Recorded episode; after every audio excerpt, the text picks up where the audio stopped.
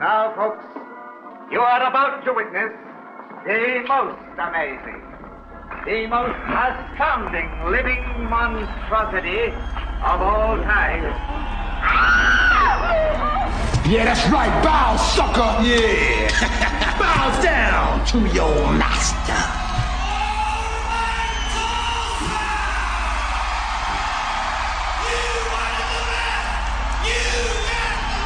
Can you dig it?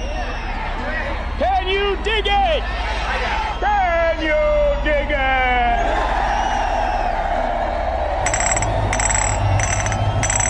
Come out to play. Come out to play. Come out to play.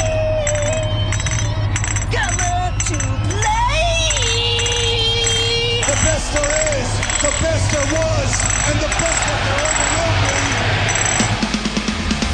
The sun is rising, gotta wake up now.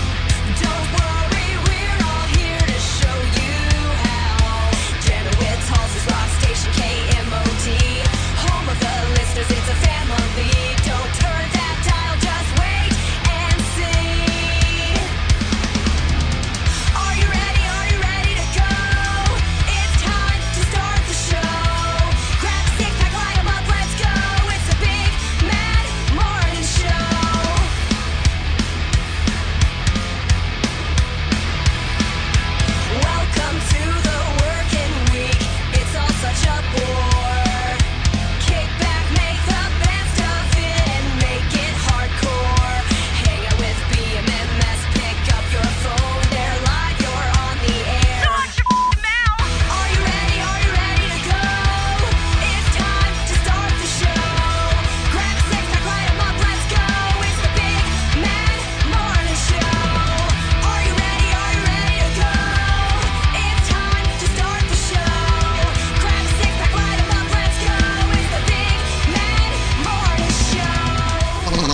Good morning. It's the Big Mad Morning Show, 918-460-KMOD. You can also text BMMS and then what you want to say to 82945. Listen online, the website that rocks, KMOD.com. Past shows are available on iTunes. Search under BMMS. Listen with your cell phone. Get the iHeartRadio app, available from the app store of your cell phone provider. More on that at iHeartRadio.com. And we're on Facebook. Facebook.com/BMMS69. That's where you can hang out with us each and every day. Good morning, Sam. Good morning, Corby. Good morning, Gimpy. Good morning.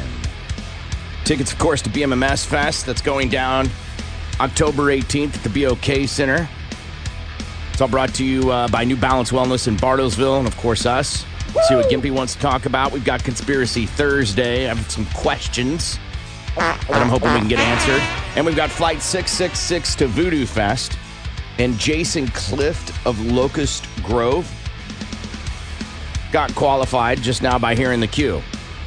So, good old Jason could be on his way just because he heard the cue. Buddy. Every hour we have a chance for you to get qualified on Thursdays. The giveaway is a week from tomorrow at Inner Circle Vodka Bar. Hotel airfare, some spending cash from Myers-Durr and Harley-Davidson, and, of course, us. Keep listening for another chance to get qualified coming up in a few minutes. Have you seen the video of the woman getting in the lion's cage? Yes. Dumbass. What's more dumbass, doing it or posting it to your social media? I mean... Doing it? Yeah. Doing it right there is the first thing, man. Posting can't get you killed, but getting in a lion cage can get you killed. Right. I mean, she's going to get in trouble. She should. Yeah, oh yeah, yeah. My whole thing has always been, people do dumb stuff, but then when you aren't good about covering it up, you're double dumb. Right? You're double dumb. There was someone that worked at the radio station when I was in charge of the station, and they drank in the studio, mm-hmm. and they threw their bottles away in the studio. Right. And the next morning, I was like, bro, throw them in the dumpster. Right. What's wrong with you? Now I have to do something about this. You've left this out in the open. I now have to acknowledge it happened and deal with it. Why can't you just, why? Just go put it away. You want to be stupid? Get in a lion's cage. Divine intervention. Right? That's exactly what it is. But now you've posted it online, and now someone's going to have to one-up it. Oh, geez. Someone's got to like it. I'm sure someone thought it was cool because people are dumb. God, there's no way. I don't even know how that thought even goes through your brain. Like, oh, dangerous lion? I want to go meet him. I was trying to think if I would have gotten involved. Mm-hmm. Like tried to grab the person. Okay. And pull them back. Like, right, you think you're witnessing a suicide attempt? You're like, it's not worth it. It gets better. You're too young to die. Yeah. I know it's cloudy, but the sun's up there, I promise. Right. It's like, no, I just want to be an idiot. And people are going, well, she's clearly high. Maybe. Yeah. But not every stupid thing that happens is because someone's high. Exactly. On some drug. Right. Some people are just plain stupid.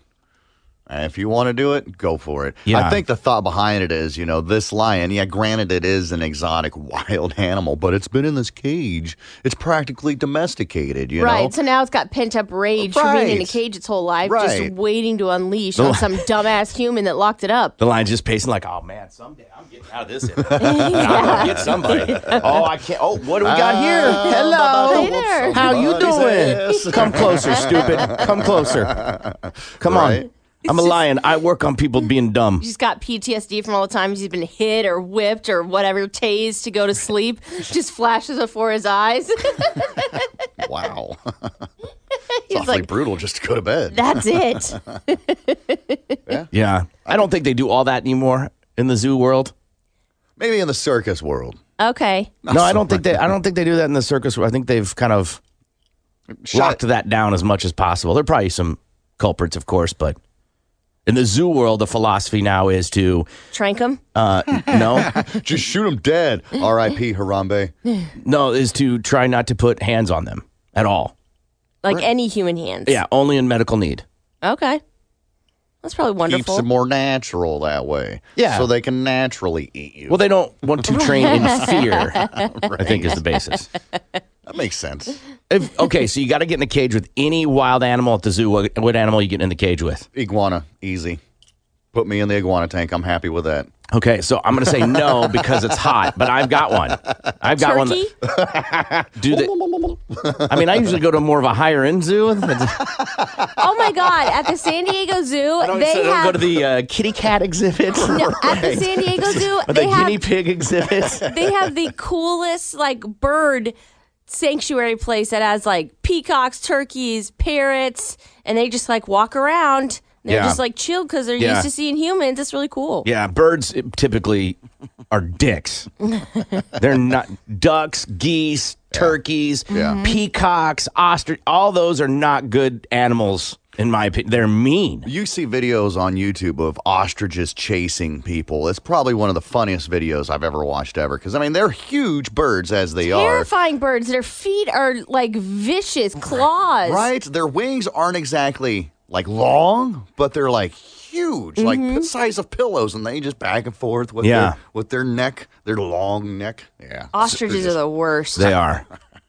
Sloths, because here's the thing: I don't know everything about sloths, but I feel like I've never seen a video of a sloth overreacting and being super quick and aggressive. So I feel like if any moment of aggression starts showing, I got time. Mm-hmm. Right, but here's the thing, right? Because we always see sloths and we know them because they're all slow motion, just chill little animals.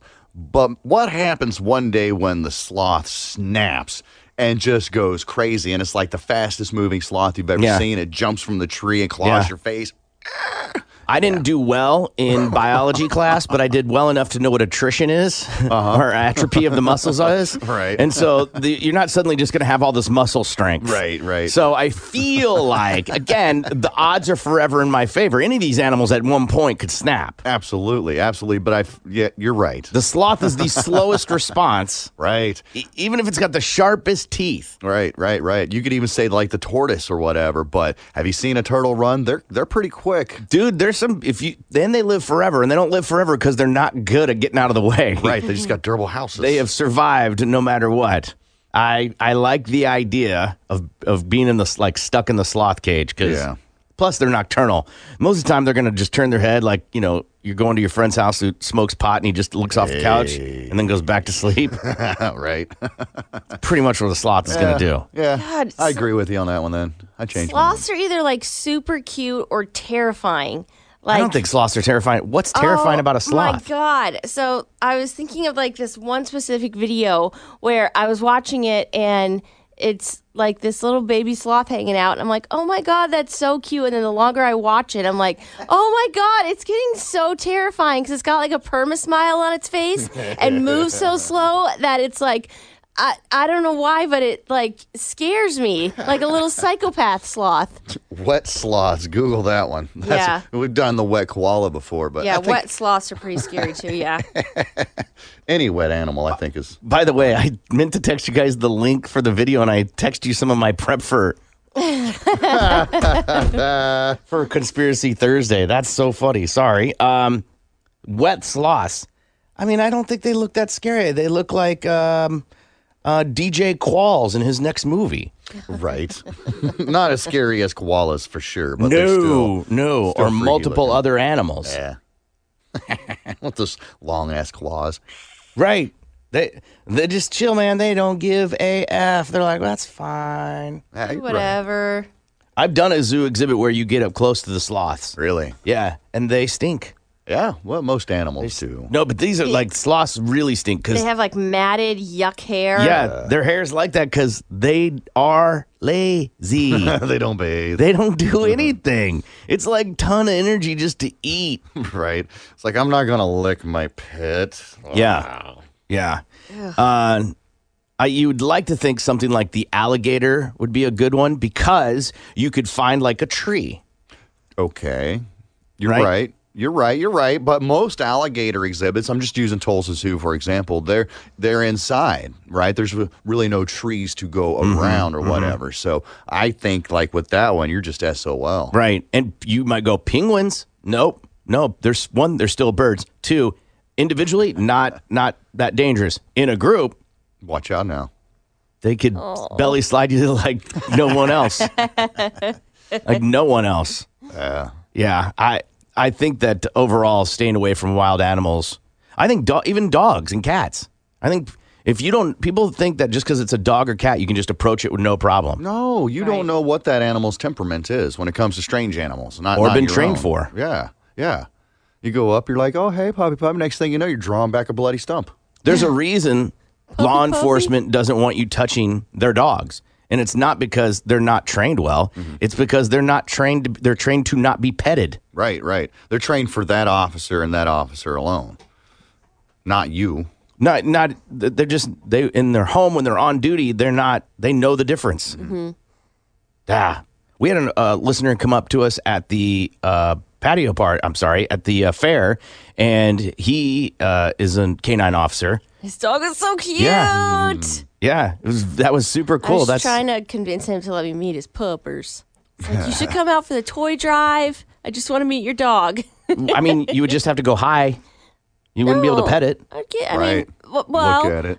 Maybe they don't want you petting them. But if he's on his off-duty time and he's not, then maybe I can pet it if he's not working. If he's just hanging out. Do you think puppers, canine-trained dogs, anytime they go out, or they know they're on duty?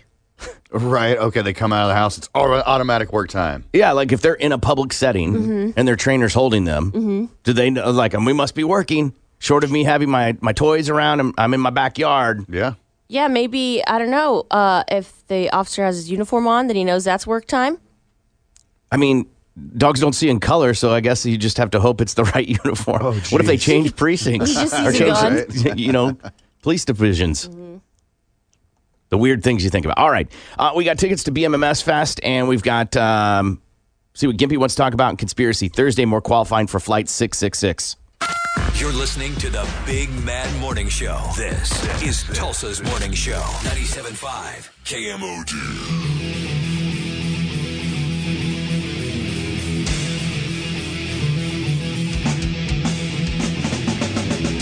Good morning. It's the Big Mad Morning Show, 918-460-KMOD.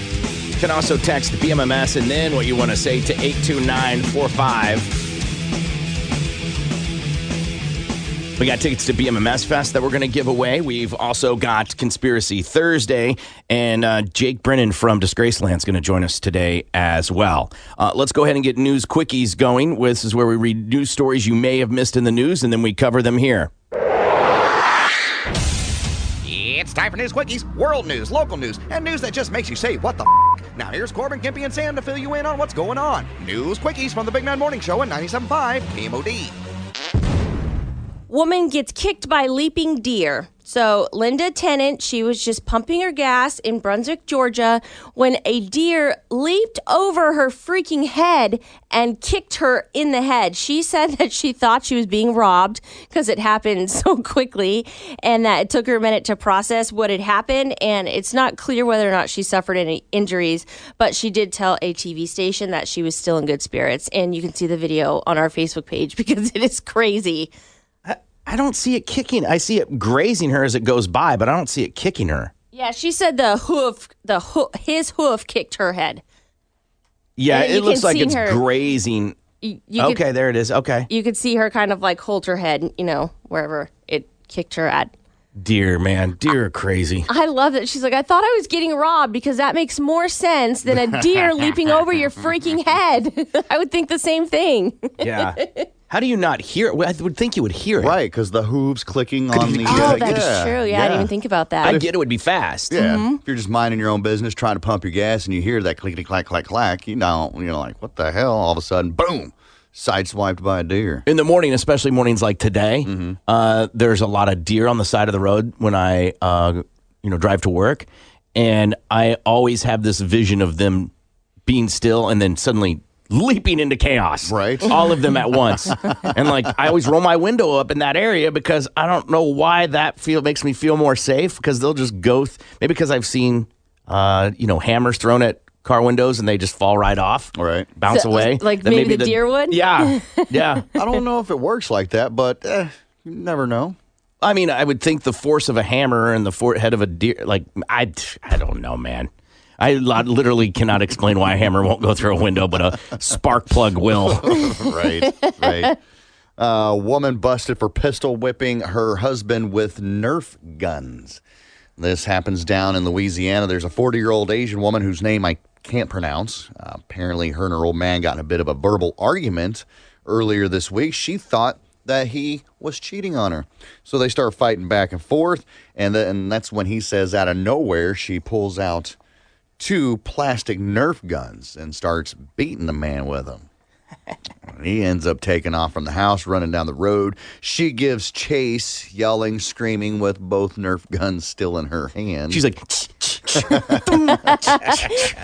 you'll come back here. You'll come back here now. So and now the cops are involved, and when the cops got there, they see her standing in the driveway, still holding on to these Nerf guns. She is not letting go. They read her rights. She admitted to attacking her husband in retaliation for his infidelity. She was arrested for domestic and child endangerment, mostly because her 4 kids, were there in the house when she started whooping her old man's ass. So there you go. Which is worse. Mm-hmm. Cheating, yeah, or getting pistol whipped with a Nerf gun. I think you just had pistol whipped. Yeah, I would rather be cheated on than pistol whipped. Yeah, true statement. Yeah, true. Right. One hurts you emotionally, and one physically hurts. Yeah. What, you don't want to be with me? Let me hurt you. That will change your mind. Like, this will totally change your opinion on why you did it. Assault usually does that, you know what I mean? Well, I clearly made the wrong decision. This person clearly loves me, cares about me. A pistol whip is like in my mind, a very gangster, scary, dangerous thing to do, right? Like, anytime I've seen it in a movie or whatever it is, I'm like, God, that's so brutal. Yeah. I don't know if it has the same effect with a Nerf gun. I mean, I think it wasn't like, it was grabbed and held to the side and she went, tapped her nose and was like, you think you're going to cheat on me? I don't think it was something like that. Probably right. I think there might have been a little bit more in it. Woman dies at 102, early termination fee charged. So this woman was living in California, She died at 102. Isabel Albright. She died in December. What a crazy life. 18 presidents, 2 world wars. But she lived through all that. But her satellite service, they were like, no, this is an early termination fee. Sorry, you're going to have to pay $160. Dang. The family told them, like, hey, she's dead. She doesn't live here. I don't know what you want us to do. She's gone. We're selling the house. There's no reason for, like, we can't keep the service. Come to find out that when a caregiver moved in, the family paid for an additional box to be added to the plan, mm-hmm. and that triggered a new contract, even though she had had service for a long time. Mm-hmm. So the family called up and was like, hey, if you can give us a signed contract, then we'll abide by it. There wasn't one. Oh, awesome. So the family continued to be like, we're not paying this. This doesn't make sense for us to pay for an early termination fee. Apparently, when it got changed, the person that called to make the change, they moved it into that person's name because the woman was 102. Right. She couldn't, write her own bills or anything like that. Right. She had somebody do everything for her. There's so many odd things here, right? One, if you called a set up service, you can't set up service on someone's behalf. Okay. Right? Mm-hmm. So, yeah, it would be in your name. So, yeah, it would be your contract. So, right? Yeah. 2, totally dickish to just not be like, it's okay. Don't worry about it. And understand the circumstances, right? Mm-hmm. Be a decent person. Right.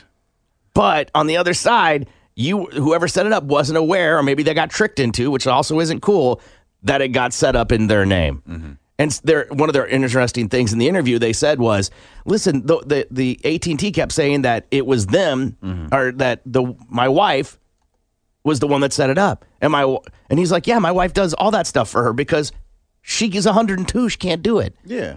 Right. Just understand that it doesn't work that way. If you call to set it up, it's your account. Right. You think when they start asking the information, like what's your name, date of birth, your social security number, how are you going to pay for all that, would be a trigger to be like, oh, I think this is mine now. Yeah. That sucks. Totally jerkish move. Just and probably I don't think it's the company's policy on death to charge a termination fee. I find that hard to believe. I probably was person that was taking the phone call, maybe second day, and they were like, termination. All right, go to page 5. Right. Okay, well, now that you are quitting or stopping the service, you must have a termination fee. Oh, wait, no, they want to fight it. Okay, go to page 17. Mm-hmm. Oh, I'm sorry that there is no early termination. You have to pay the, right? It was somebody that it literally, they had just started the job, and they're like, this is what the book says. Right, I'm just doing, I'm not. They're like, oh, there's a little bit of gray. All right. Right. And this is circumstance. He's like, oh, well, this is what it says. Right. I don't think Karen was, claiming the hill. That's awesome. The story's on our Facebook page at facebook.com/BMMS69. Tulsa's morning show is coming right back. The Big Bad Morning Show. Tulsa's.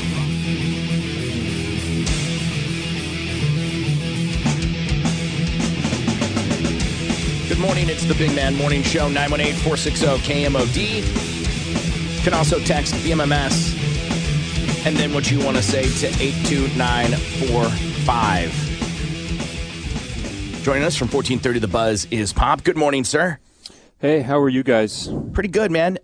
We haven't really hit this yet, but there's the big to-do about student athletes getting paid in the state of California, and they believe that's the tidal wave that will kind of sweep across the state. There was even a comment from a state legislature here in Oklahoma stating that he is putting together legislation for our state. Now, whether that gets out of committee and becomes a chance to be voted on remains to be seen. But we're not the only state having that conversation. And I read somewhere that the states are doing this for a chance to tax some money. Uh-oh. Yeah, I mean, essentially, that's what it's looking at. Because if you get to a point, and I think that we're going to have sweeping changes from the NCAA before 2023. California's just the first one to sign it.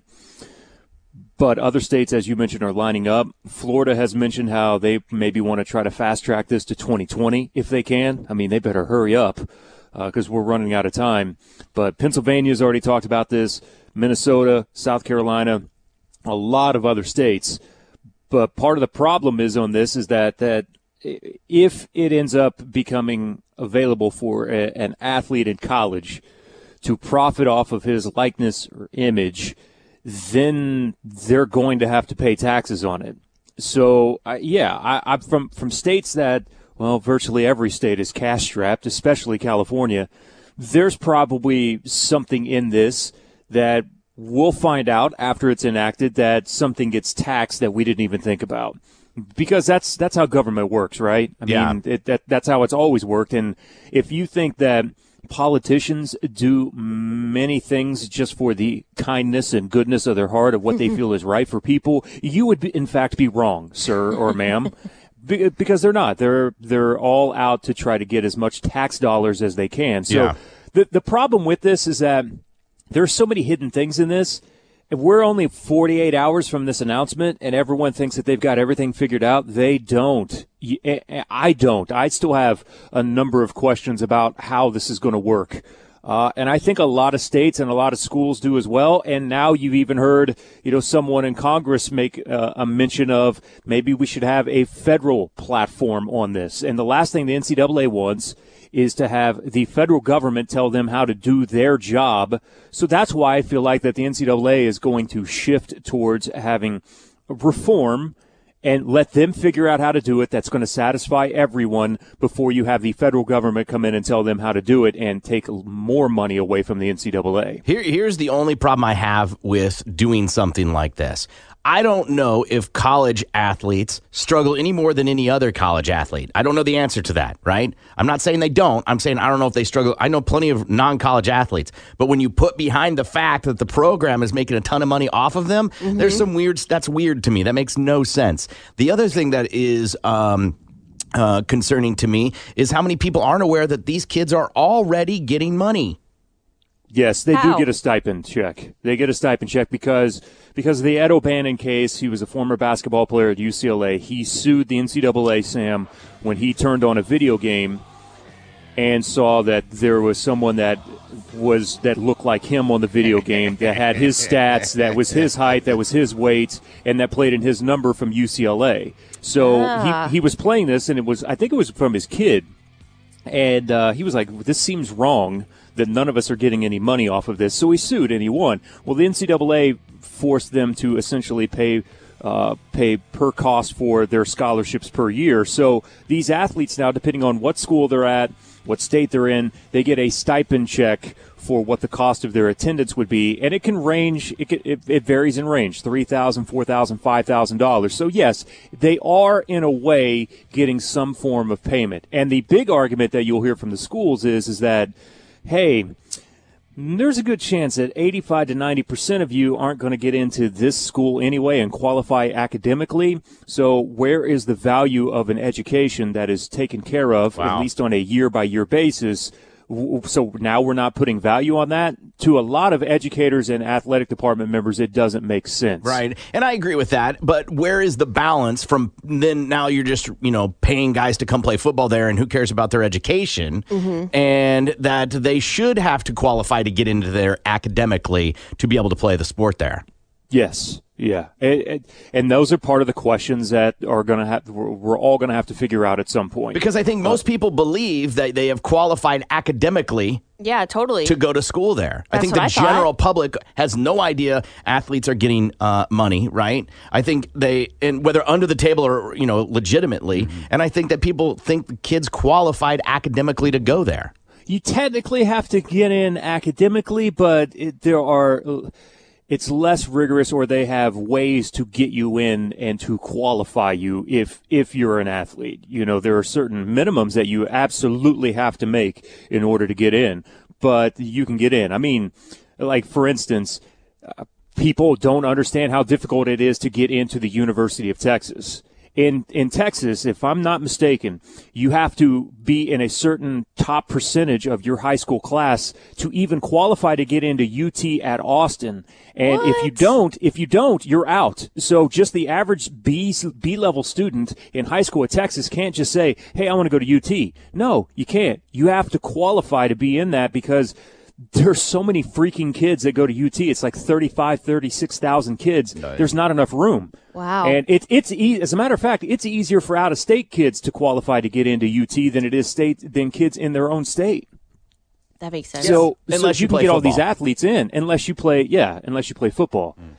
See, there are so many moving parts on this, and I've heard everything from, well, what's going to stop a $1 million boner? Whoa, yeah! I've never had one of those, and probably never will. You gotta try it. Yeah, you gotta try it. It's awesome. Life-changing. Yeah, that FM money Corbin's got over there. He gets them all the time. McMansion gets you $1 million bonus. A $1 million booster, I should say, is going to pay all these kids money to go to school there.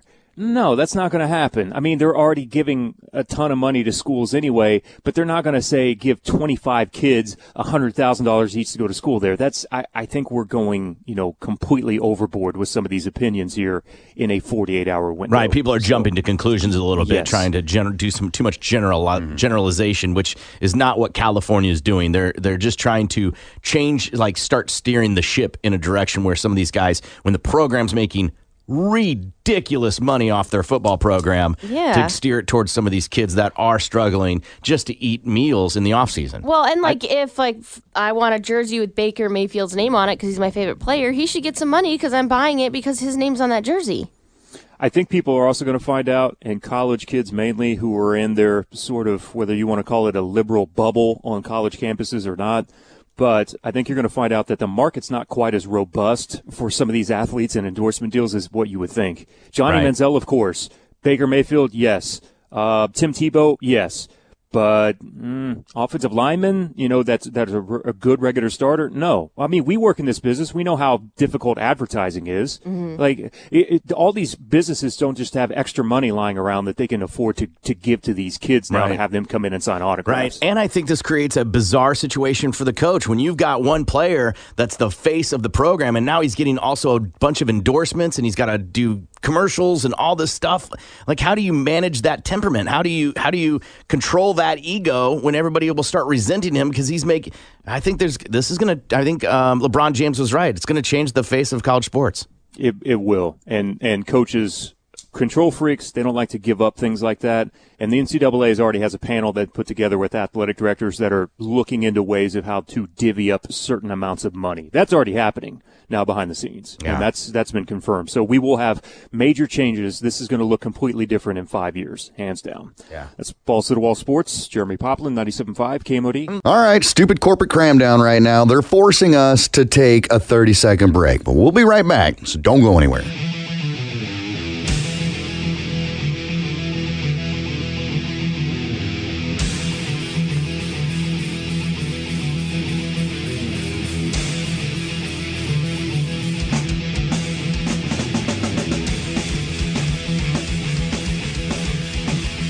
Good morning. It's the Big Man Morning Show, 918-460-KMOD. You can also text BMMS and then what you want to say to 82945. Qualifying people for flight 666 to New Orleans for Voodoo Fest.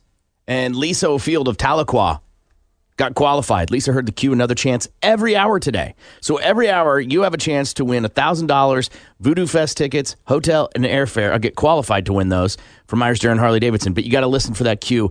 Every hour it's going to play, so make sure you're listening for that chance coming up very soon.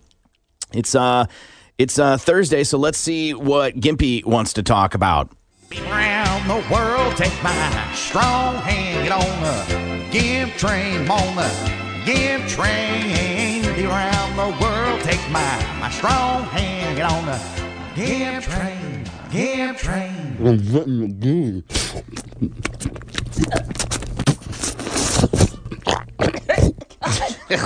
Must be part of that $1 million thing that Bob was talking about.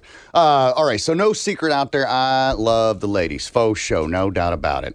And there's a couple of things that I think that will send a lady straight to the top of my list, one of those being lady bikers. I love it. I think a chick that rides a bike is just extremely hot. Right? Rides or rides on the back? Rides, actually drives rides. Okay. Having a back warmer, that's cool and all, but just, being a back warmer's cool and all, but just the chick that rides just drives me bananas. Another one is Lady Rockers.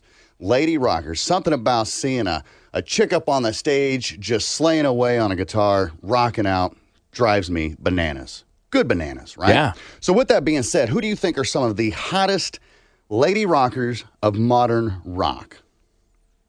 Well, I mean... Maria Brink. Okay. I think the Butcher Babies, the chicks from Butcher Babies are some of the hottest. I would agree with you on that one. I found it was the 20 of the hottest women of modern rock, right? And I was surprised to find that Butcher Babies landed 20 on that list. Dead last. I'm excited. On that list. Now, I mean, if that's number 20, I'm excited with the other. Right? I also think Lzzy Hale is extremely hot. Totally. She is. She's number 9 on this list. We're just going to go over the top 10, and then if we need to, we'll just cover some of the honorable mentions. Number 10 is Christina Scabia of Lacuna Coil. You know who she is? Yeah. She, okay, but over the Butcher Babies? I mean, come on. Carla and Heidi, smoking hot ladies, right? Okay. So, number 9, Lzzy Hale. All right, they'll be here next week for BMMS Fest.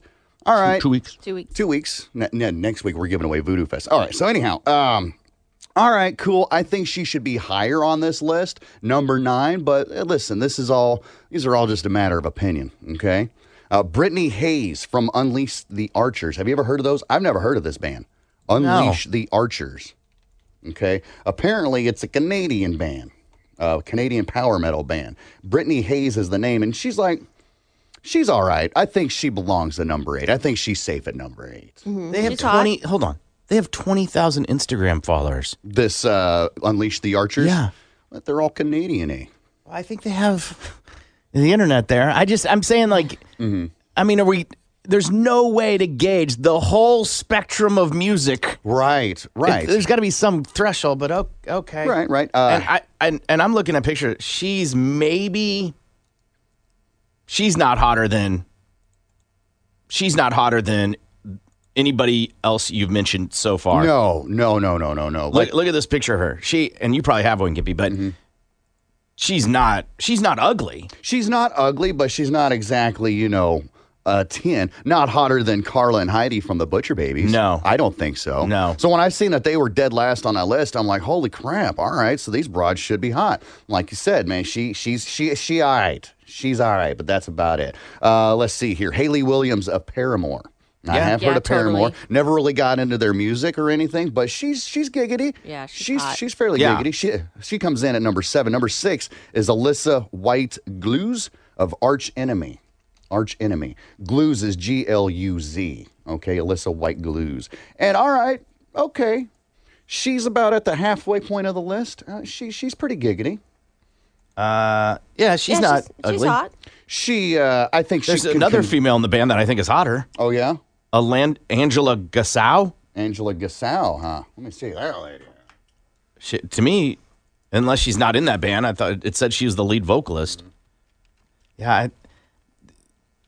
she's hot. I agree with that one. Oh yeah, hotter than the other one. Yeah, hotter than Alissa for sure. Number 5. Now we're in the top 5 of these, right? So these are the creme of the creme right here. Amy Lee comes in at number 5. Amy Lee from Evanescence. Okay, I still think she's kind of giggity. So do we take into account mm-hmm. their their ability to rock? So far as like their musical talents. No, because Amy Lee's clearly talented. Absolutely, she can sing. Absolutely, but I don't see her rocking. I guess I'm lost on what your definition of rock is. Lzzy Hale on stage shredding, the Butcher Babies killing it. Okay. Amy Lee doesn't do that. Okay, so it's more. She sings like insane. It's more of like the showmanship on the stage is what you're showing. Maria Brink. Okay. Kills it. Like she's rocking on stage. I've seen Evanescence twice. I've never seen her do that rocking. That's fair. I've never seen Evanescence live, so I don't know how she is when she's performing. I just have to take your word for it. But all right, I don't think that they're taking their showmanship into account. I think it's just strictly based on looks, at least for this list anyway. And all right, Amy Lee's still kind of giggity in my book. Number 4 comes in Jill Janus, J-N-U-S, from Huntress. I've never heard of this band either. Apparently, they're from Los Angeles. Okay. And I don't think she belongs in the top 5. maybe the top 10, top 15 for sure, but not the top 5, not coming in at number 4. This says Huntress is a fictional superhero by DC Comics. Well, maybe they named her band after that.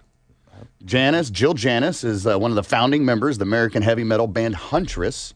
She moved to L.A. in 2009, where they met an underground band called Professor.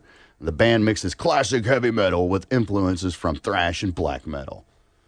Right on. She's dead. She's dead? Yeah, she died in 2018. Wow, how about that? Number 3 is Lauren Harris. This is the top 3 here. Lauren Harris. All right, she is the daughter of Steve Harris from Iron Maiden. Okay. Performs with various bands, performs with Iron Maiden a lot as well.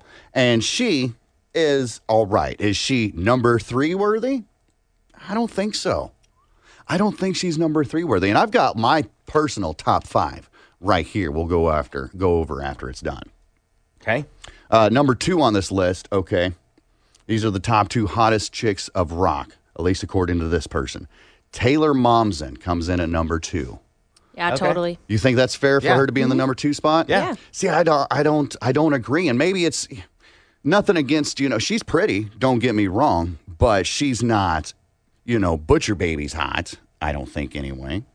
Okay. And the number one hottest lady in rock, and I think Sam would agree with me on this one, Maria Brink comes in at number 1 on this list. Yeah, totally. Which dude, when it comes to, if you're going on like her ability to rock, like Corbin said, she's got it. When it comes to looks, she's got it. She's got huge jugs. She's got a very pretty face. She's a very, very attractive lady. And I think being number 1 right there is a good choice. Yeah, I agree with that. If you want my personal top 5, all right, I would put Taylor Momsen number 5, okay? And so just average for you gets number 5? Yeah. Okay. Yeah. I mean, these are just my personal ones, and jotting down a quick top 5 list. Dorothy Martin should have been on this list. Dorothy Martin from the band Dorothy. I put her in at number 4. She's giggity. She is hot. She is pretty giggity. Number 3 would be Butcher Babies. Okay, Carla and Heidi. And then number 2, I put Lzzy Hale. And, of course, number 1, Maria Brink. I've got such a crush on her. So, to me, the difference between like a Lzzy Hale and a Maria Brink is Maria Brink is slutting it up. Mm-hmm. Okay. Like slutting it up. Okay. Lzzy Hale, I feel like we're seeing her genuine, like who she is every day. She's not on a Saturday when she's not playing. I feel like that's who we're seeing. She's not putting on a show. She is, but she's not like Dorothy the same way. Like that's who she looks like that. All the Butcher Babies are like Maria Brink. Like they are slutting it up. Okay, makes sense. Or whatever word you want to use. I'm not implying that they're sluts. I'm saying that when Maria Brink is dressing in a nurse's outfit on stage. Mm-hmm. That's not exactly rock and roll. Right. They're catering to the men, knowing that we're going to go crazy over that. Another one, what they opened up for in this moment when they came to town, New Year's Day. Mm-hmm. Well, that's another. She is a smoke show. A couple of the honorable mentions here before we get out of here that was on this list. Floor Jansen, Jansen of Nightwish. All right. Okay. All right. She's all right. She came in at number 19, right under the Butcher Babies. All right, and I'm still just blown away that those ladies were last on this list. Charlotte Wessels from Delane come in at number 18. Let's see, who else do we have here? Clementine Delaney from Serenity. She came in at number 16. She's all right. She's got a kind of a little bit of a innocent kind of look to her. I think she's perfect at number 16 here. And then Simone Simmons of Epica came in at number 12 on this list. Which I'm like, all right, she's kind of cute. What was the band Jada Pinkett Smith was in? She was in a band? Oh, yeah. Really? Yeah, metal band. Really? She's hot. Will Smith's wife, right? That would be the one. Huh. I didn't know that. I didn't know either. Yeah, she was in, they played the Canes a bunch of times. And like they get respect. Wicked Wisdom. Yeah. Wicked Wisdom. I've never heard of these guys. I didn't know she had a band out. Oh, yeah. Been going out I don't know if they're still a band, but they have played and toured and everything else. Yeah. And I think Jada Pinkett Smith's hot. She is. Damn. But why does your inflection go down when you say it? She is. Like I feel like you're. Well, no, I'm still blown away that the fact that she's in a rock band. I did not know that. I didn't expect that from her of all people. Jada Pinkett Smith being in a rock band. But hell yeah, I'm gonna have to check some of that out. I not your personal list, but the list that you were reading from, mm-hmm. I don't know if I like, because there are too many bands on there with no notoriety. No clout. Nobody knows who they are. Yeah. With doing that, I'm sure the hottest female rocker, mm-hmm. we don't know. Right. Yeah. Right. Real quick, can you put together five real quick, just off the top of your head? I mean, I said them earlier. Mm-hmm. Lzzy Hale. Yeah. I think Maria Brink is totally hot. Yeah. And she kills it. Mm-hmm. Butcher Babies would be my number one. Okay. Sammy, what about you? I would say those are probably my same top three: Lzzy Hale, Maria Brink, and Taylor Momsen. Taylor Momsen, huh? I don't pick. It's kind of a weird list. Like, I would have to look. Mm-hmm. And check, right? Because it's not something I keep. Like, what's your favorite top five bands, right? I can have that. Right. I don't have my top five hot chick lead bands or hot, you know what I mean? Like, right. Female rockers or whatever. I'm going to need to think, because the girl that was the drummer in Skillet was super hot. That's a text that came in. Jen Ledger is her name, the drummer for Skillet. Hell yeah, she's hot. Tatiana Shmaliuk, that's another text that came in. Nita Strauss from Alice Cooper.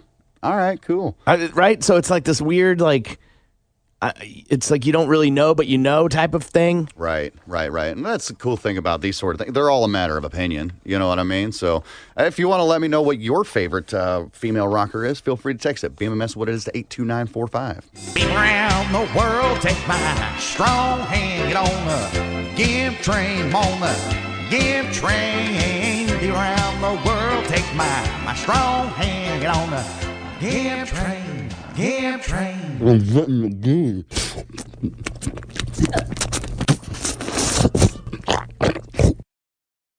Tulsa's morning show continues next. The Big Man Morning Show on Tulsa's Rock Station, 97.5 KMOD.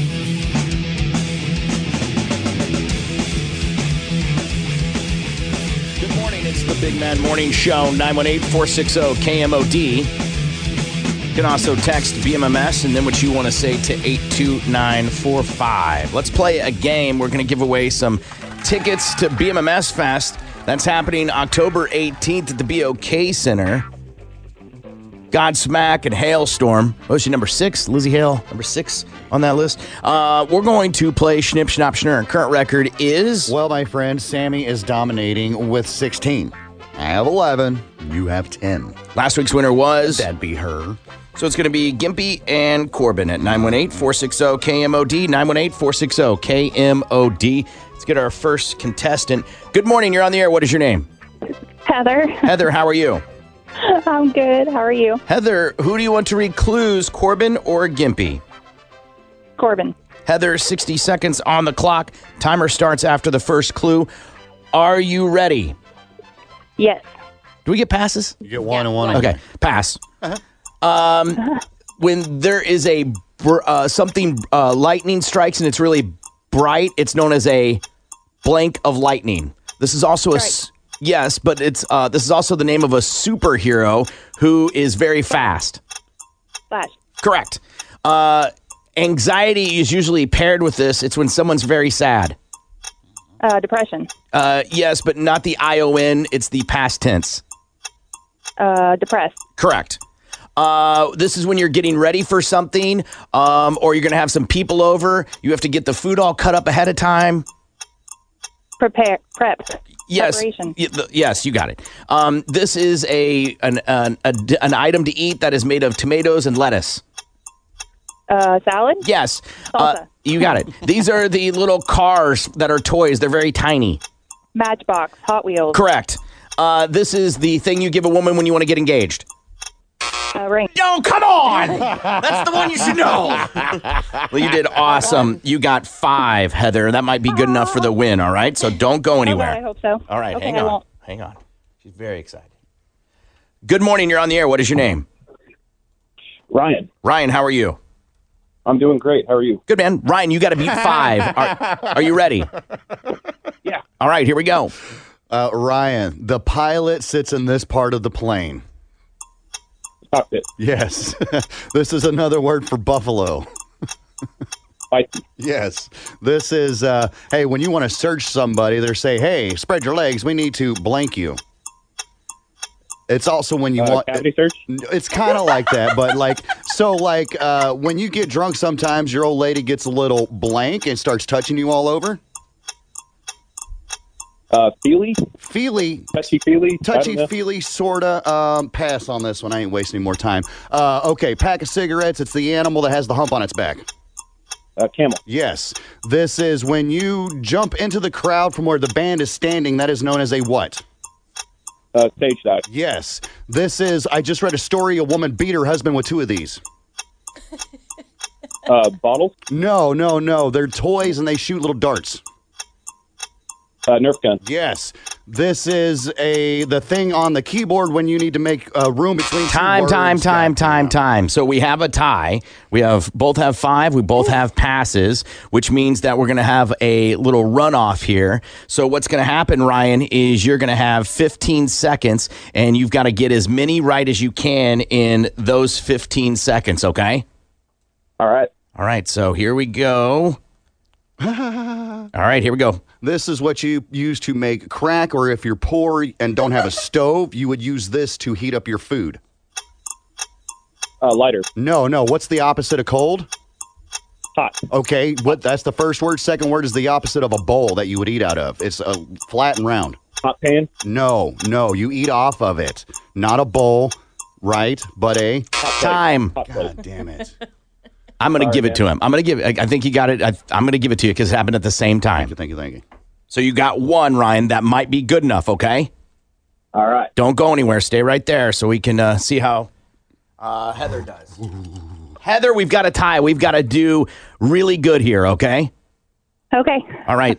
15 seconds. Timer starts after the first clue. This is a type of cereal that is made from the little, sometimes they're Red Delicious, sometimes they're Fuji. What are those? Those are? Apples? Yes. So Apple Jacks. Correct. This is when I give away what happens in a movie. It's known as a? Blank alert. I'm ruining a TV show or movie for you. No. Damn it. Heather, I'm sorry. Can we go ahead and just give that to Ryan? No, I'm sorry, Heather. Thank you for playing. All right, thank you. Oh. She did bitch. Say spoiler at the buzzer, so she did at least. I didn't hear it. I didn't hear it at all. I'm sorry, Ryan, you both tied again, so there is no prize. Well, I appreciate the opportunity. Thank you. Yes, sir. One swore, the one was like, thank you for this gracious opportunity that has enlightened my world. Yin and yang, man. It's what I love about. It's what I love about this show. Okay, all right. Corbin's Gimpy. Yeah, I would have passed on that one just straight out the chute. Who gave us that one? That would be the lady across from you. I don't even know what that is. That hoe over there, a thought. See, and that's the thing. Can I say this is the acronym for that hoe over there? No, we've been down this road. Down you that, can't do that. Yeah. Like you couldn't do also known as I couldn't go AKA. Right. Okay. Well, then I would have described it as these are like the hookers that are in clubs and they're in a lot of rap songs and you Kardashians? Call this to a girl who is a slutty and extra thirsty. That was a tough one. It was literally, for those that can't see the card, it literally is THOT with periods in between. It's the acronym for... That hoe over there. I've never heard that vernacular ever, so I'm not. I wouldn't be. That's why I passed. And then this is the one that he ended on. This is a stone that you put in on an engagement ring. Diamond. This is Gimpy's. Yeah, this is the biggest key on a keyboard. Yeah. The longest one. Yeah. And then that's spacebar. It's the button you use when you want to put distance between two words. That's where I was heading at, but nope. And then this is the other one. This is a law in New York. It's called Stop and nice. Police do this when they're checking you for weapons. Okay. Yeah. Cavity search? Right. That's where I was going at. Okay, that didn't work. Not the kind of pullover I want to have. Sometimes your lady gets a little frisky when she's drinking. That's where I was hoping that he would get. Just drop the Y, but yeah. Yeah. Doesn't matter. We're going to take a break, and because no one won, we're not even going to check the results because it's still the same, which Sam loves. We'll take a break, and we'll be back. Tulsa's morning show is coming right back. The Big Mad Morning Show. Tulsa's rock station. 97.5 KMOD.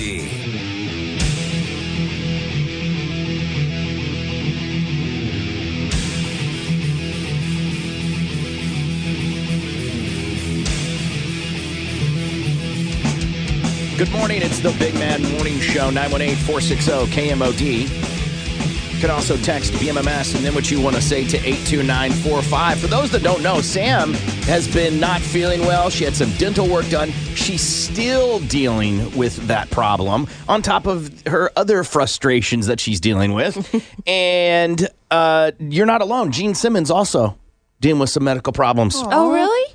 He apparently has been having some surgeries. He had a procedure done on Tuesday to remove kidney stones that have been causing him trouble since about 2009. Oh, my God. And, like, for them to go remove them, they have to be huge. Oh, yeah. That means they cannot break them down. Medicine won't. They have a special way to break them down. None of that's working. That's crazy. Because they have like a laser they can point at them to like a laser to like break them up so that you can pass them. He's got to go back for another procedure after they removed the stent being removed and any other remnants of the stone. So that means they had to go in and basically this is if you've ever had something stuck in a hose. Yeah.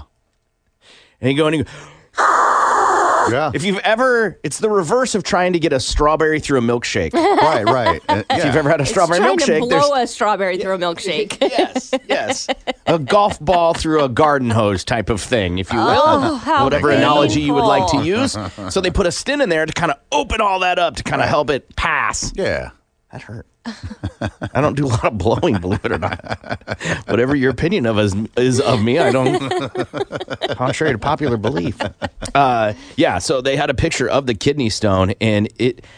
I mean, I see it, but I unless you put a quarter next to it or a thumb, I have no idea what it looks like. Right? God, those are so gross that your body just makes those. That's so sick. I think it's amazing that your body makes those. Your body takes bad stuff, collects it, puts it over here, and just kind of hopes it floats around. And then it, you know, by the way, we better get this out of here, so put it down the garbage chute. That's insane. Well, it takes it and compacts it as small as it can before it gets rid of it. That's so gross. Any type of bodily waste that happens is fascinating to me. That your body is sophisticated enough to filter out what it needs and what it doesn't, and then is like, get rid of 100% success rate, right? A Brita water filter ain't that sophisticated. True that. That's true. True that. So the fact that you're, it's another example of how amazing the human body is, that it takes literally all the bad stuff and puts it in separate compartments. Yeah, and flushes it out. And then it's like, get rid of it. Yeah. It's fascinating. It's going to hurt, you know, for this to go down the garbage chute, but get rid of it. It'll be fine. I mean, the body doesn't care about that. Yeah, as long as it makes it better. I mean, it doesn't care about any of the shoots on whether. Woo! Nope. I've had some tear jerkers. Some ones that would make grown men, me, cry. Oh, for sure. Buddy, that sounds rough. It ain't for the weak. It ain't for the weak. Another little oat bran can't fix. Nope. Make it a little bit easier on everybody. Nope. We've got Conspiracy Thursday that we're going to do. Plus, Jake Brennan from Disgraceland is going to join us, too. If you're familiar with that podcast about that you can hear on the iHeartRadio app about musicians and murder and stuff like that and crazy stories with them. So good. It's really good. So we'll talk about all that coming up. Here's Pop and Balls to the Wall Sports. Have I mentioned as an Oakland A's fan how I hate the wild card game in Major League Baseball? Well, it happened again last night. Tampa Bay beats Oakland 5-1 in that wild card round. The A's have now lost 9 straight winner-take-all games since 2000, going 1-15 with a chance to advance to the next postseason round. Their only win came in 2006 against the Twins before being swept in the AL Championship Series by the Tigers. It was Yandy Diaz who drove a stake through the heart of the Athletics on Wednesday. Pair of opposite-field solo home runs in Tampa's 5-1 win at Rickey Henderson Field. Diaz, who came off the 60-day injured list Sunday, after suffering his left foot from a foul ball on July 22nd. They didn't even think he was going to be in the lineup, and then he hits two home runs last night. Dodgers rotation probably has some of the greatest pitchers of this generation, mainly Clayton Kershaw and a potential Cy Young Award winner in Hyung-Jun Ryu, but it will be Walker Buehler, former Tulsa Driller, the right-hander with an electric fastball, who begin the march towards another World Series in Game 1 for the Dodgers, as that game tonight will start at 7:37 on TBS against the Washington Nationals. Buehler, who will oppose Nationals lefty Patrick Corbin, downplayed the assignment, saying that the order's a little bit less significant than people make it out to be. Okay, all right, well, you're still starting Game 1 there in the playoffs against the Washington Nationals. And the Rams and the Seahawks will play tonight. Seattle's been one of the more difficult places to play in all of the NFL in the Pete Carroll era, but the Rams have figured it out. They've won 3 of their past 4 trips to face the Seahawks. One of those was the most lopsided loss to the Seahawks in Pete Carroll's tenure there for the Rams. So look forward to that tonight on NFL Network. Kickoff is around 7 o'clock. That's Balls to the Wall Sports. Jeremy Poplin, 97.5 KMOD.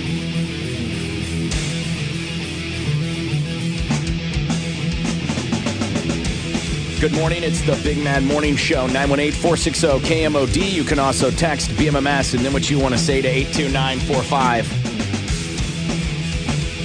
Conspiracy Thursday is going to happen in a second, but first I need to say congratulations to Brett McDonald of Tulsa.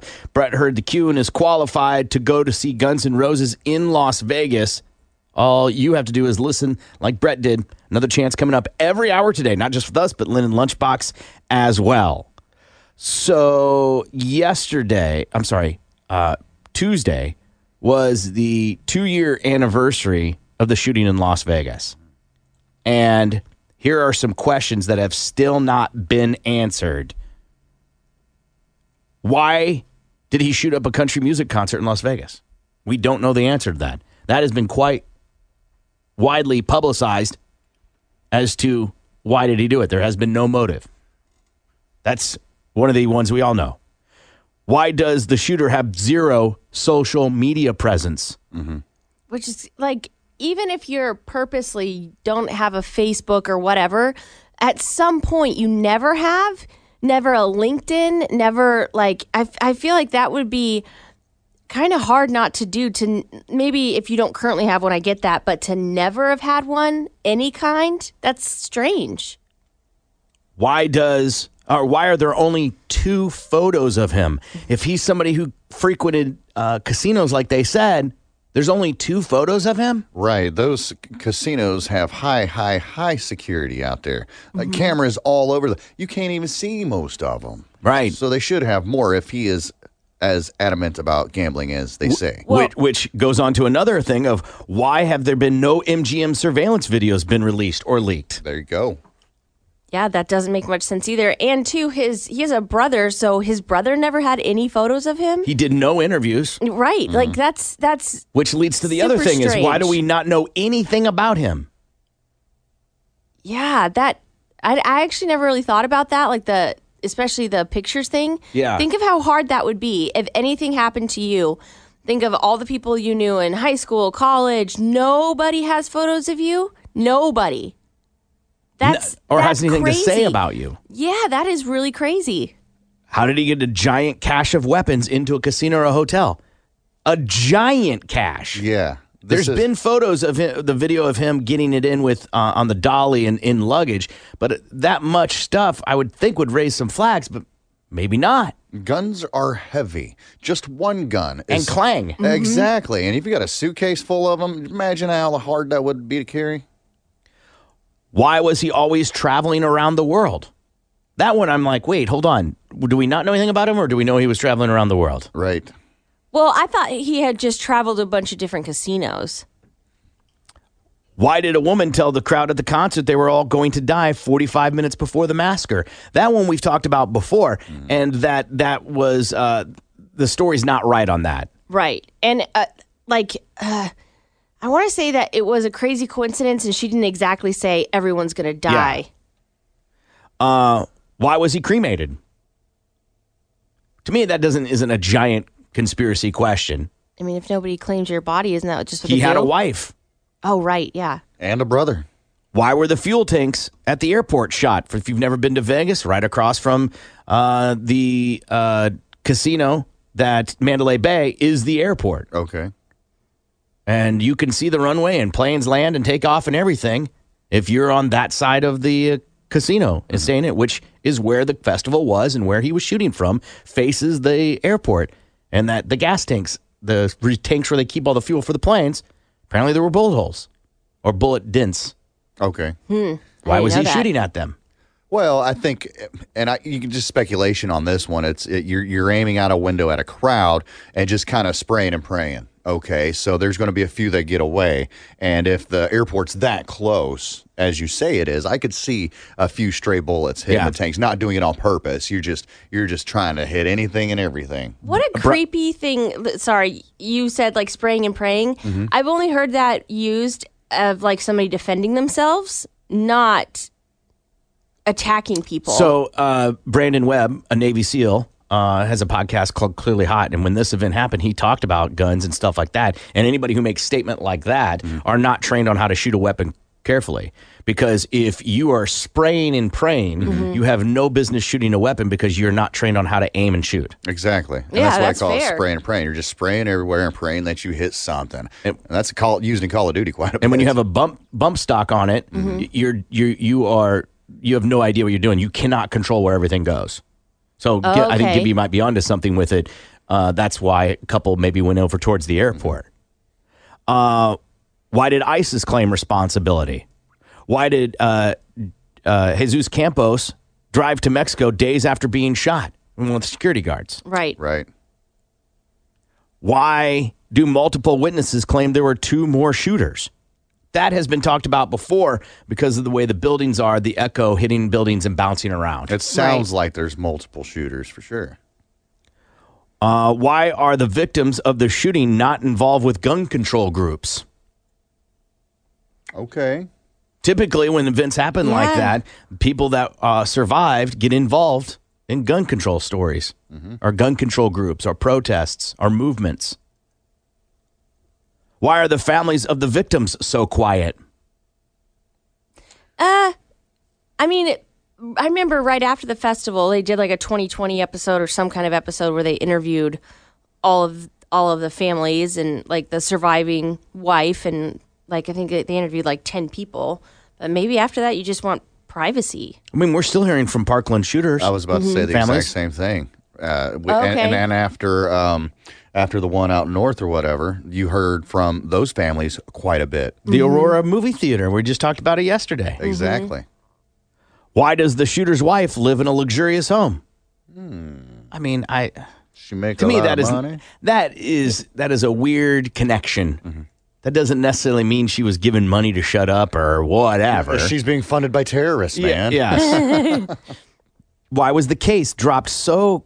Or the case closed so quickly? It did feel like it closed rather quickly. Yeah, absolutely. Rather than we're not going to give up until we have the answers. Yeah, and plus, like, everybody obviously wants to know that was involved and that saw it happen, so that is kind of crazy that it just ended so quickly. Why did the Las Vegas police not reveal that they discharged a round into the shooter's room at first? So when they approached the room, they shot into the room, and they never said that in the beginning. Oh, maybe they're scared. I don't know. Well, I don't know if that's true, but I don't know if that is a connection to anything. Why would that be relevant? What would that prove or disprove? Yeah. Why did Jesus Campos not want notoriety for allegedly being a hero? Here's one for you. I don't remember what he did. He knocked on the door, maybe? Yeah. Is that right? And he got shot through the door? Yeah. Yeah, I think that's what happened. But maybe... He didn't want notoriety. I remember that. Yeah. He didn't do one interview.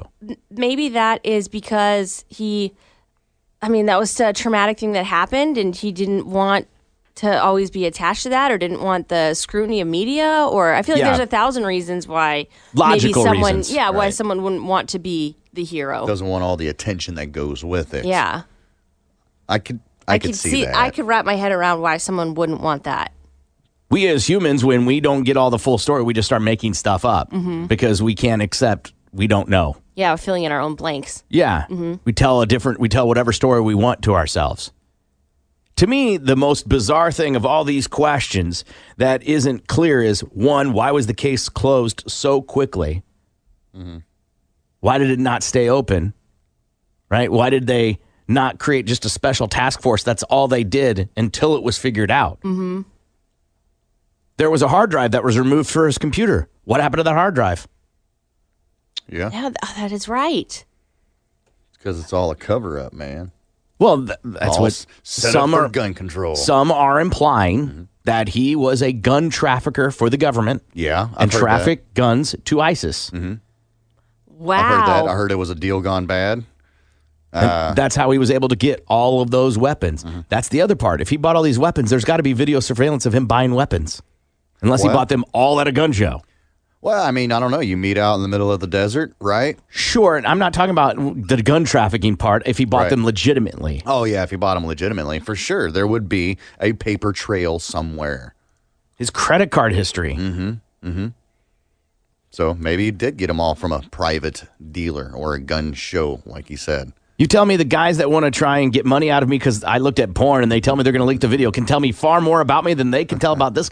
Hire the guys that do that to investigate this guy. Which still, that to me is the biggest question that seems unrealistic, that you have no social media presence and that no one knows you or has photos of you or stories of you, because anytime anything bad happens, like, there's people that come forward like, I went to high school with him. What was it like to know Jeffrey Dahmer? You know what I mean? Like, like whether you do something amazing or horrible, there's still people that want to go on Dr. Phil to talk about the 6 months that they knew you. So it's kind of crazy that there's nobody. It says here, this text, it's like, why aren't the victims involved in gun control? Well, it's a country music festival, not exactly the gun control demographic.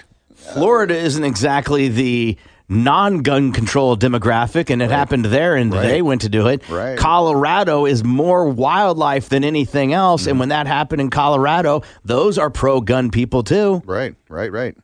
So that, I don't know, that's kind of an ogre type of mentality. Yeah, to think that. It also goes on to say the case was given up on fairly quickly because all the lines of investigation didn't go anywhere. It says all the leads just petered out. I doubt that. Yeah.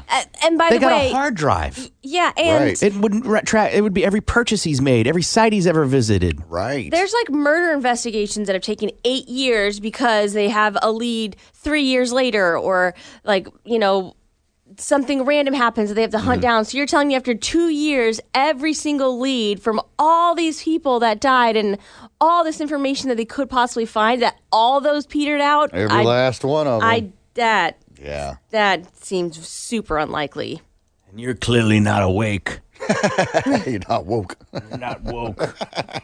If you're not paying attention. That's my favorite thing. If you don't see it, you're not paying attention. You're probably right. I don't know. I'm not alluding. I personally am not alluding that anything weird's happening.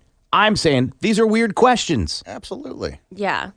That, because so much other stuff has happened, like the Parkland shooting and all these other things, that we forget that, I mean, at least me, until you're reading those, that I forgot that, oh, yeah, we don't have answers to that. What happened with that? To me, this may sound horrible, but let me get through it.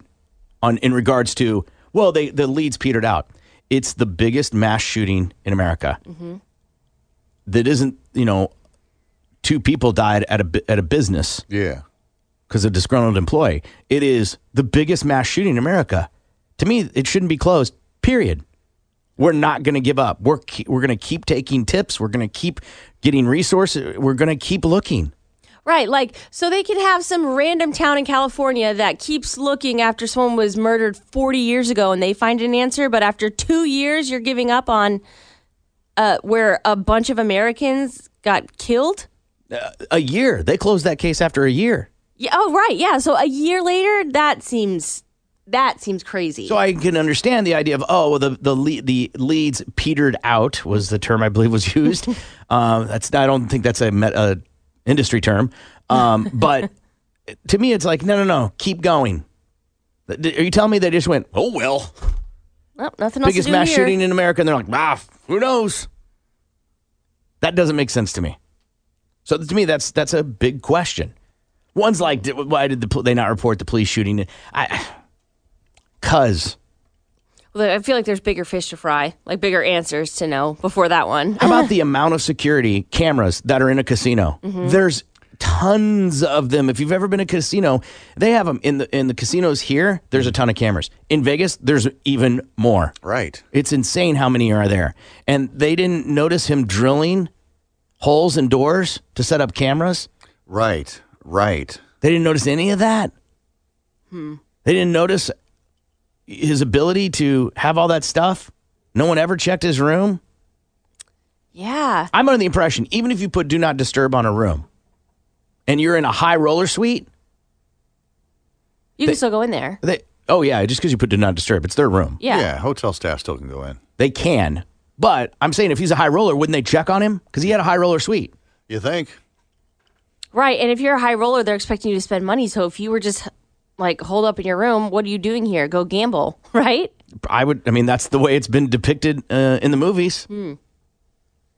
Says there's a text here. Pretty sure he didn't use a rifle, used an M249 saw, but I'd have to listen to the video. And when that first came out, right, when all this first happened, and they're like, it was an AR, with the bump stock, this and that. I listened to it. I'm like, that sounds way too heavy for an AR of sorts. But what do I know? Okay, it sounds like a machine gun, and it sounded like there were multiple ones. I get it with the buildings and the echo and the whatnots. That's why it sounds like multiple shooters. But the sound of the rifle itself sounded like something a lot heavier than that.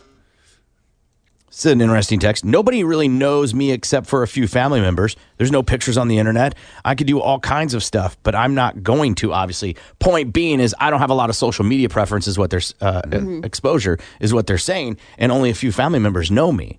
You still have a history online. Yeah. For sure. Right? I get that you don't have social media, and there may be no pictures. You ever bought anything on the internet? Mm. And the answer may be no. But maybe you don't have a social media, but you're telling me that anytime that a camera has been in your vicinity that you've ducked out, you're probably on pictures on Facebook and you don't even know, especially if you're not on there. It's possible. True. Yeah. You've never been at a local fair. Mm-hmm. Yeah. And the answer still may be no, right? I believe that people can go through society and not have a picture on the internet. Yeah. I totally believe that. I don't know if you're abstained nowadays from being completely, no chance of being on the internet. Yeah, I'll give you an example. From it. I had a toilet leak, right? And I went and bought some universal parts to repair it. Mm-hmm. Didn't work. I looked at the manufacturer's site. They have parts. I read some things. You have to buy this part from them. Don't use universal parts. It won't work. Mm-hmm. Well, I had to buy the part online. It was the only way to get the part. Yeah. And I'm not saying it had to be like mine. The point I'm trying to make is it's damn near impossible to avoid being on the internet. And whether it's through credit card expenses, whether it's through looking at your bank balance. I get where you're at, but there are people who live completely, totally off the grid, hermits, right? Sure. Have zero technology. Absolutely. No Those phones. People aren't high rollers, quote unquote, in casinos. That's the key right there. Flying all the time. And like, even if you are the person that lives out in the woods and maybe you don't have a social media presence online, the average person, it would be really super duper hard to avoid. Like, Corbin, you don't have a Facebook, but I guarantee in Christmas party pictures, you're in the background. I have pictures with you. I might be on your Facebook. Yeah, so maybe you're not on it, but you for sure are on mine, and you're on Gimpy's, and you're in the background of somebody else's photo. For sure. You're in the group picture. Like, that, for the average person, would be super hard to avoid. Here's a great example. Ted Kaczynski lived in a cabin in the woods, totally off the grid, right? He still bought things. Right. And was tracked on what he bought. Right. Or how else would they have caught him? Yeah, and especially... So you can be a hermit, you can be off, quote, the grid, but the moment you buy anything, you go into any public place, you're on the grid. Yeah, you never bought a Pringles can at an airport? Come on. You're literally going to have to be the guy that lives in Alaska and lives off the land, trades for all your goods. Right. All that stuff. And that you've done that your whole life, too. Like, you can't just be like, I'm starting now, because even if you were to start now, you would still have stuff from before. So that would have to be a commitment you made for your entire life, which clearly this guy hadn't because he was traveling. The moment you decided to get in your car and drive to Vegas from Alaska or whatever, you were living in this hermit location, you would be on the grid through tracking of your license plate going through toll. If you think you can drive down the Creek Turnpike and your car's not getting a picture taken of, you're living in a fantasy land. They're taking a picture of your license plate every time you drive through a toll gate. Yeah, when you watch Dateline, that's how they find murderers. But this guy, and there's cameras on the streets in Las Vegas. Oh, nothing. Yeah. Bizarre. Nothing that's been released yet. And again, I'm not saying anything's weird in regard, like he worked for the government. Maybe he did. I don't know. There's still some questions that why aren't those answers available? For sure. I believe that there are some answers that they know and they're not sharing. Yeah. Conspiracy Thursday. We're going to take a break and we'll be back. Tulsa's Morning Show continues next. The Big Mad Morning Show on Tulsa's Rock Station 97.5 KMOD.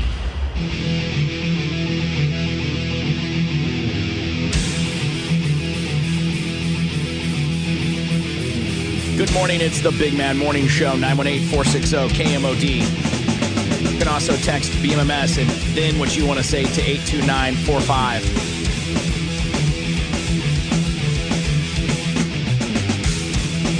Some people texting in, Tech isn't getting caught by his purchases, his brother turned. Yeah. But they still had to build a case. And to build a case, they had to go back through everything. Mm-hmm. So I didn't say the right term, but ultimately it's the same thing. To prove he did those things. Right. Someone sent this text, which is fascinating. I don't know if Gimpy knows anything about this. Any car over 2009 and above has a GPS that can be tracked by the government. That they provide it to the TV show The Hunted, which contestants were on the run and got $250,000 if they were caught by the government agencies first. Huh. The show aired on CBS like 2 years ago, I believe. I don't remember the show. That show doesn't... There was a show called The Hunted, but I thought that was the LeBron James show where he's running through the streets. Oh, no. I don't know. Not he. People are running through the streets. So, like, you go against average Joes go against real athletes. All right, and, like, physically running. And physical events, yes. Not just okay. Running again. Yeah. Let's see here. Well, that's the movie. The Hunted. They say this is a TV show, huh? Yeah. The Hunted Game Show is a competition series that centers on 9 teams of 2 as they are fugitives on the run from highly skilled investigators. Each pair attempts to use their wits to evade capture for 28 days in a 100,000 square mile region in the southeastern United States in order to win $250,000. How did this show not do good? That sounds awesome. It didn't last that long. January to March is what it says. Did they all get caught? Is that why? They're like, well, right. This ended quicker than we thought. There was a UK show. I'm going to go look for this. Yeah. This looks fascinating. How is it only on one season? So there were multiple teams, and 2 teams basically won. So they didn't get hunted. No, they evaded for the whole the duration of the time. Yeah. It's competition. The 9 teams. Da-da-da. Each pair attempts to use their wits and evade capture for 28 days. I'm fascinated by this. I would be screwed. There's no way. And I find it hard to believe the government would allow them to use this special tracking device in my car. That seems a little bit of an invasion of privacy. Right. It seems a little unconstitutional for the government to track. Now, cell phone company, I'm giving them permission with my phone. And maybe even with my car, since it has that capability that maybe when I sign something that's saying like, oh, yeah, you can track my car. I don't care. Find me. That may be true. Then it has to be the General Motors or the Fords or whoever, right? Right, not the government. The government cannot do it. Right.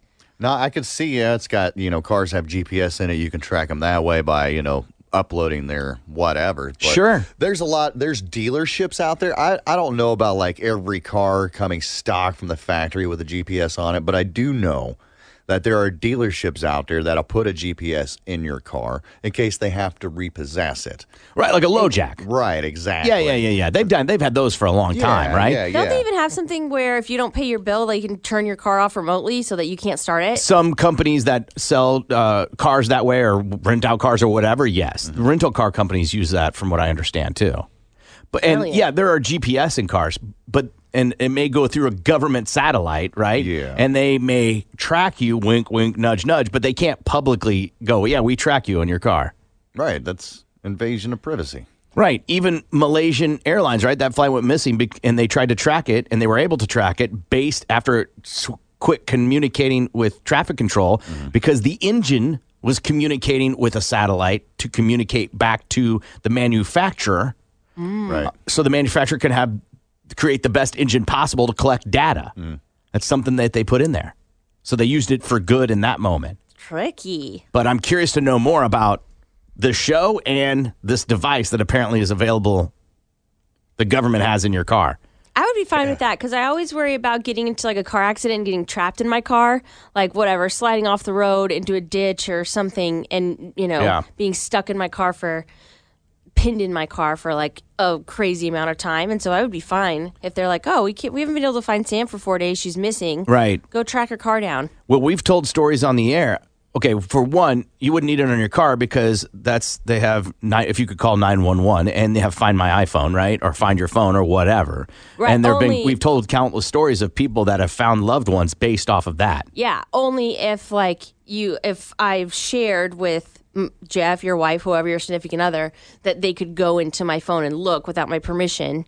Like, meaning it's set up on my computer where I can have Jeff go do that. Because if not, if you haven't had that set up, then it's not an automatic. You're right. You can't do that. Which, anyways, the point being, I'm afraid of getting trapped in a car, so I don't care. Yes.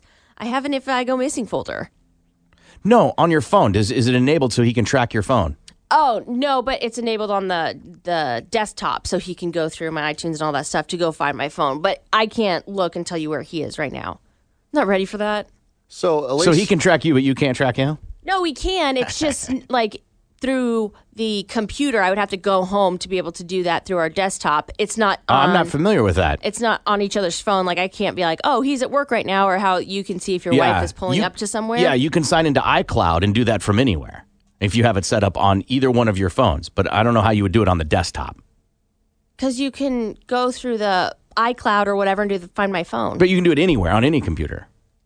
Oh, I didn't know that. I thought it was only from that one because that's the only place I've ever done it from. Gimpy. Well, I found an article. Now, this is from 2013 for sure, but it's from Wired magazine, okay, wired.com. It says, no warrant needed to track your car with a GPS device. So the feds don't need a warrant to track your car. Say that again? It says, feds, no warrant needed to track your car with a GPS device. Because... I was just going through. I was trying to read the article as quick as I could. Okay, well, we need the reason why. Mm-hmm. Yeah, because on Dateline and stuff, they always talk about like having to need a warrant to put a GPS on someone's car, and they want to see where the guy is going. Mm-hmm. That they can't just do that; they have to have a warrant. If I understand correctly, in the state of Oklahoma, you can't put a tracker on someone's car without their knowledge. It's a crime. Okay. Yeah. You personally, I couldn't put one on yours. You couldn't put one on mine. But that would hold true for the government as well. Yeah. Right. Like, police couldn't do that. Right. Well, from what I understand, I'm sure I've got that wrong. Somebody sent a text, and they said that the person was wrong. They didn't use car GPS. They used tolls. It set off their location. They give you a card to use so they know when and if you use the card. Mm. They said it was a pretty good series. OnStar tracks you. Right. So if you have OnStar in your car, even if you don't subscribe to it, they can track you where you are. That makes me feel better. It's a black box in your vehicle like an airplane. That's news to me. I didn't know that either. That's news to me. Government works for us, but if someone steals our vehicle, they can give us a quick lookup for it. To look up our vehicle and track is BS. Yes. Government owns OnStar. I thought GM or Chevy or somebody owned OnStar. It was a collaboration. Yeah, I thought they all shared it. They're like, hey, the way that I understood it. We're going to put this button in your car and make your life so much easier. Yeah, I'm fascinated by this and would like to know more. I don't know if this is one of those, the government tracks your car type of things. Right. Or no, the government has a thing and they put it in your car. I feel like I've read a story where there is a black box in your car, quote unquote, but it's for the car manufacturer. Right. It's not the government isn't like, hey, you've got to put in rear view mirrors, blinkers, and this black box. What's the black box for? Right. Like they don't, you know what I mean? Like I don't think it's like an airplane. What'd you find out? I didn't find out much of anything. It was just that they were fighting for it or whatever. So Who was fighting for it? The government's fighting for, hey, we don't need a warrant to track your car via GPS. Okay. Oh, but it hasn't been in place yet. Yeah, like I said, that article's from 2013, so. It does seem when someone goes missing, the first thing that is always found is the car. Sure, because cars are hard to hide. Right. I don't care how many branches you put over it on the side of the road. It's quite obvious there's a car there. Right? Unless in those crazy cases where you just run off the road and you're somehow covered in a ditch. If you were going to hide a car, Sam, where would you hide it? If you had to make yourself disappear or allude that you had disappeared, where would you dispose of your car? Oh, probably somewhere in the country, like where my mom lives. There's like a lot of roads I feel like no one has driven down in a long time, so I'd probably just park it, you know, back behind some deer stand or something. Still visible via helicopter. Yep. You can still find it. If you really want to hide your car, hide it in a cave. I mean, that if you can find a cave, you can put it in that no one goes in and is wide enough for your car, sure. Yeah. Why not? In a lake or a pond, like especially a water retention pond that always has water in it. Mm. Yeah. Okay. But see, you got to do it where you don't leave tracks. See, and there's another thing that it goes when you dump your car in the lake or a pond or something like that. Some old man fishing's going to find it. Not necessarily. There was a water retention pond on the east side of town, I think, and they found a car in it, and it was a missing guy in the car. They found his remains in it, and it had been there since the 70s. Wow. But they found it because they needed to drain it or whatever reason, had to do some work. The water went down or when there wasn't very much, you know, we were having the drought stuff, excuse me, and that's when they found it. That's another thing you got to take into consideration there. You know, droughts come around and they dry up those retention ponds. Is that a bumper to a Buick? Right. Yeah. Imagine and you can't set it on fire, right? Yeah. Because it would burn so hot. There'd be so much smoke. Nowadays, people see smoke, they investigate. Mm-hmm. And then the ash would, the burn mark on the ground would be far too prevalent. Oh, yeah. Unless you could go somewhere that you know is desolate and could burn it and no one would notice it.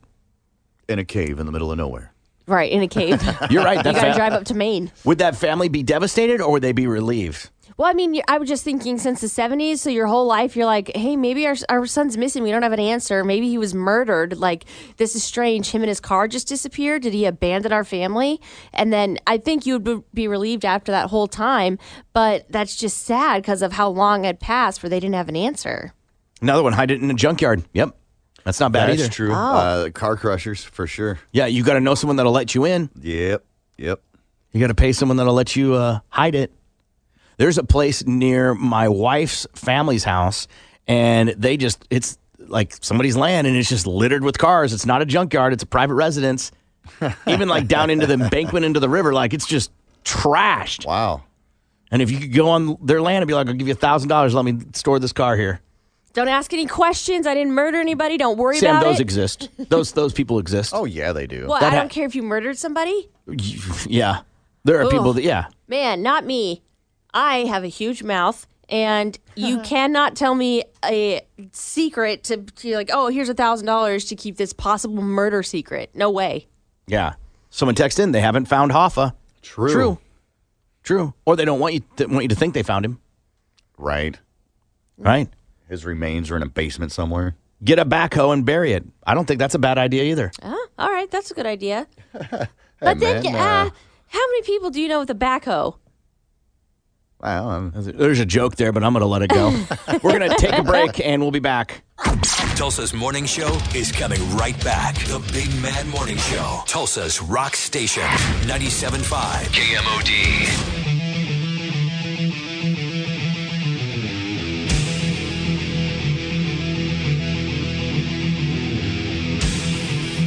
Good morning. It's the Big Mad Morning Show, 918-460-KMOD. You can also text BMMS and then what you want to say to 82945. Another thing I had real quick is that in Oregon, they found a dead bull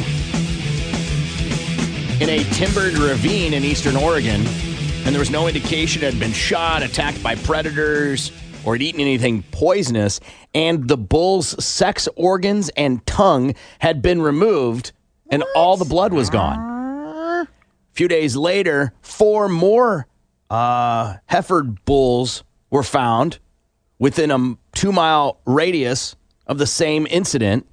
There were no tracks around the carcasses. Management and law enforcement suspect that someone has killed the bulls, and ranch hands have been advised to travel in pairs and to go armed. And ever since the bulls were found over several days in July, the sheriff's department has received many calls and emails from people speculating what, who, or anything would be responsible for this happening. And the theories range from scavengers such as carabin bugs eating the carcasses to people attacking the animals to cause financial harm to ranchers. One person suggested that they look for craters underneath the carcasses, saying it would be evidence the bulls had been levitated into a spaceship, mutilated, and then dropped back to the ground. What? The sheriff's department is leading the investigation that it also involves state police and has run into only dead ends with no witnesses. Well, then just drop it. It must be over. Right. They treat it like they do in Las Vegas. If anyone has concrete information or knows any of the cases that have been solved in the past, we would love the help. Vice president for a ranch that owned the bulls has a theory. We think the crime is being perpetrated by some sort of cult. They're saying that the mutilation of livestock around the West and Midwest in the 70s struck fear in rural areas, and thousands of cattle and other livestock were found dead with their reproductive organs and some parts of their faces removed. In territory ranging from Minnesota to New Mexico, ranchers began carrying guns. Folks said helicopters had been heard around the kill sites. Federal agency canceled an inventory by helicopter of its lands in Colorado, worried it would get shot down. Senators urged the FBI to investigate, and according to documents saying it lacked jurisdiction, the FBI agreed to investigate cases on tribal lands, but the mutilations stopped. Former FBI agent who headed the investigation said there was no indication that any other common predators were responsible. Cases have emerged periodically since then. In the 80s, a few cows were found dead and mutilated in Oregon. Most recently, there have been cases in ranches near Flagstaff, Arizona, and some of the mutilations can be attributed to natural causes. An animal drops dead, the blood pools at the bottom of the carcass bloats, the skin dries out, and splits. The tears often appear surgical. Carrion bugs, birds, and other scavengers go for soft tissue like rectum, genitals, and udders and eyes to withdraw the fluid. Yuck! All right. Yuck! I don't know if I believe that it is cults and things. That was always something that, you know, was the joke. Don't go into the woods, you'll be sacrificed. I'd be surprised if that was really a thing. How do Jalen Hurts' numbers compare to former Heisman Trophy winners at the University of Oklahoma, as Jalen Hurts has jumped to either the second or the first favorite in a lot of sports books for the Heisman Trophy? Well, pretty comparable. 2019 Jalen Hurts, 66 attempts, 85 completions with 77.6% completion rate. Now, Kyler Murray had a 68.2, Baker Mayfield 75.2, Sam Bradford 72%, and Jason White 65%. So in many instances, Jalen Hurts is putting up a better percentage than what former Heisman Trophy winners at Oklahoma accomplished during their Heisman Trophy winning season. To the NFL, where much of the speculation about where Jalen Ramsey could end up was put to an end last night, where Shad Khan, he's the owner of the Jacksonville Jaguars, says that he has no plan to trade the cornerback. Khan told the AAP on Wednesday the best thing is to have him be a part of the team. He spoke exclusively to the AAP as part of this announcement, in which he's also becoming the majority investor in the Black News Channel, which will be the nation's only 24-hour news network aimed at African-American viewers. NFL tonight, it's the Rams and Seahawks on the NFL Network. The Rams are one of the only teams to have figured out how to beat the Seahawks in Seattle. They've won 3 of their past 4 trips to face the Seahawks, and including giving one of Pete Carroll's worst losses ever as a head coach. USA Swimming's being investigated by the federal government, who alleged that the organization went out of their way to discredit sexual abuse claims by athletes, hid their assets, and got rebates in the form of hundreds of thousands of dollars from its own insurance company. The probe is being led by the U.S. Attorney's Office in Manhattan. Investigators want to know if swimmers and other athletes felt pressure to perform sex acts on coaches in exchange for receiving prime spots in competition. The Rays beat the A's last night 5-1 in the AL wildcard, and tonight National League Division Series gets started between the Dodgers and the Washington Nationals.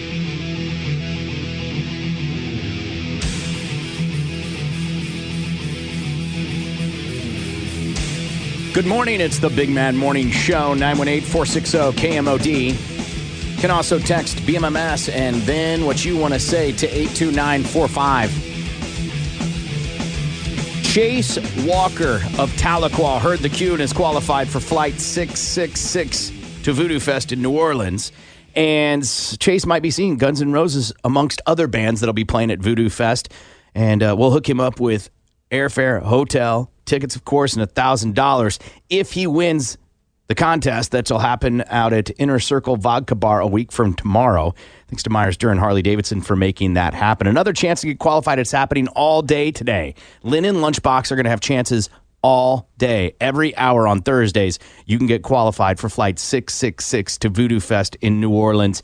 If you've never been to New Orleans, I think there are some places in America everybody should go. Mm-hmm. Yeah, I think New Orleans is one of them.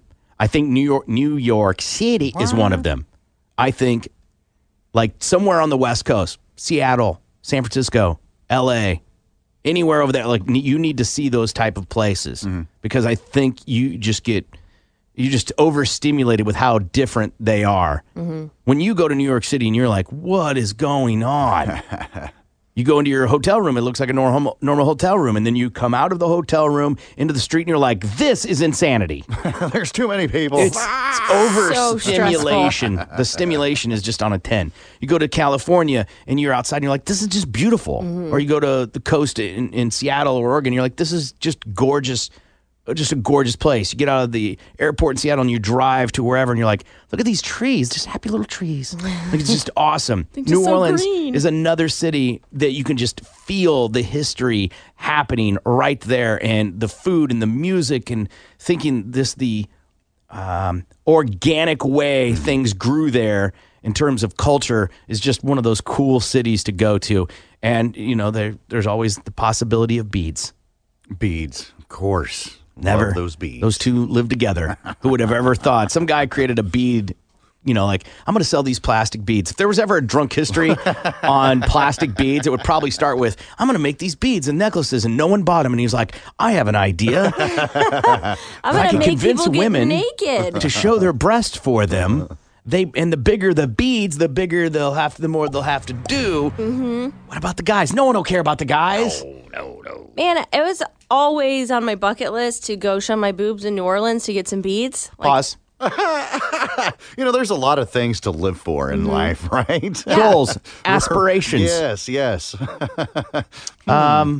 Showing your breast at any location seems like a weird goal and aspiration. So my question is, 1, when did you make that goal? 2, is it still your goal? Mm-hmm. And 3, how old were you when you stopped letting it be your goal, if that happened? So probably I would say in high school, when I knew that was like a thing and I'd seen it in movies and stuff, that I'm like, oh, I want to do that.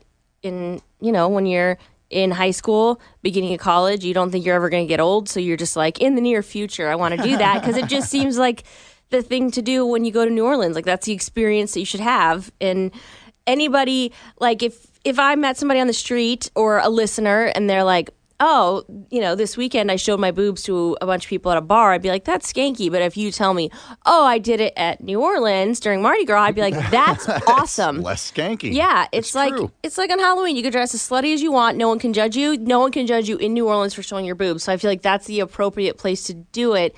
And it just is like something that seems like I had always wanted to do that. I didn't think until right now when you were talking about it that that's no longer a goal I should have, because I just haven't been. Hold on. At 9:05, it was still a goal for you. Yeah. But now at 9:10, you're like, why? What changed in 5 minutes? That I'm too old to be doing that, and I it just clicked that, like, maybe Jeff wouldn't like it if I did it that much, or he wouldn't like it that much if I did it. And I have to ask my wife if that's something she wants to do. Maybe it's a female thing, and maybe she, there's like a period in her life where she's like, yeah, for like 5 years, but I wouldn't go do that now, because while you were saying that, I was like, oh yeah, if I went now, I don't think I would do that. I mean, it depends how much tequila I've had, but also I think that time in my life has passed, and I'm just going to have to die with that knock checked off my bucket list. No way, Sammy. You wait until you're like, I don't know, 65, 70-ish or whatever, and then go make your dreams come true. Yeah, but then, okay, right. Then you're not going to... Every day, don't let anybody ever tell you, you can't have dreams. Because then they're not sexy boobs that are flashing. At that point, they are for the novelty of 65-year-old boobs that are flashing. You know what I mean? Either way, people will give you beads for them. Yeah, that's true, but I want my boobs to be desired, not to be like, hey, she's old and she's still doing it. I don't think that happens. And you don't look old, by the way. So. No, at 65. Oh, okay. Gibby's saying I should do it at 65. Yeah. At that age is what I'm saying. I don't think I can...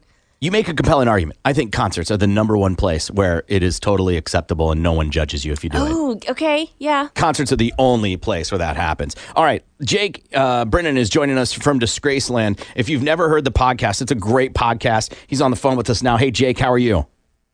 Doing great. How you doing? I'm good, man. Thanks for talking to us. Jake also has a book out, and it's called Disgraceland, Musicians Getting Away with Murder and Behaving Very Badly.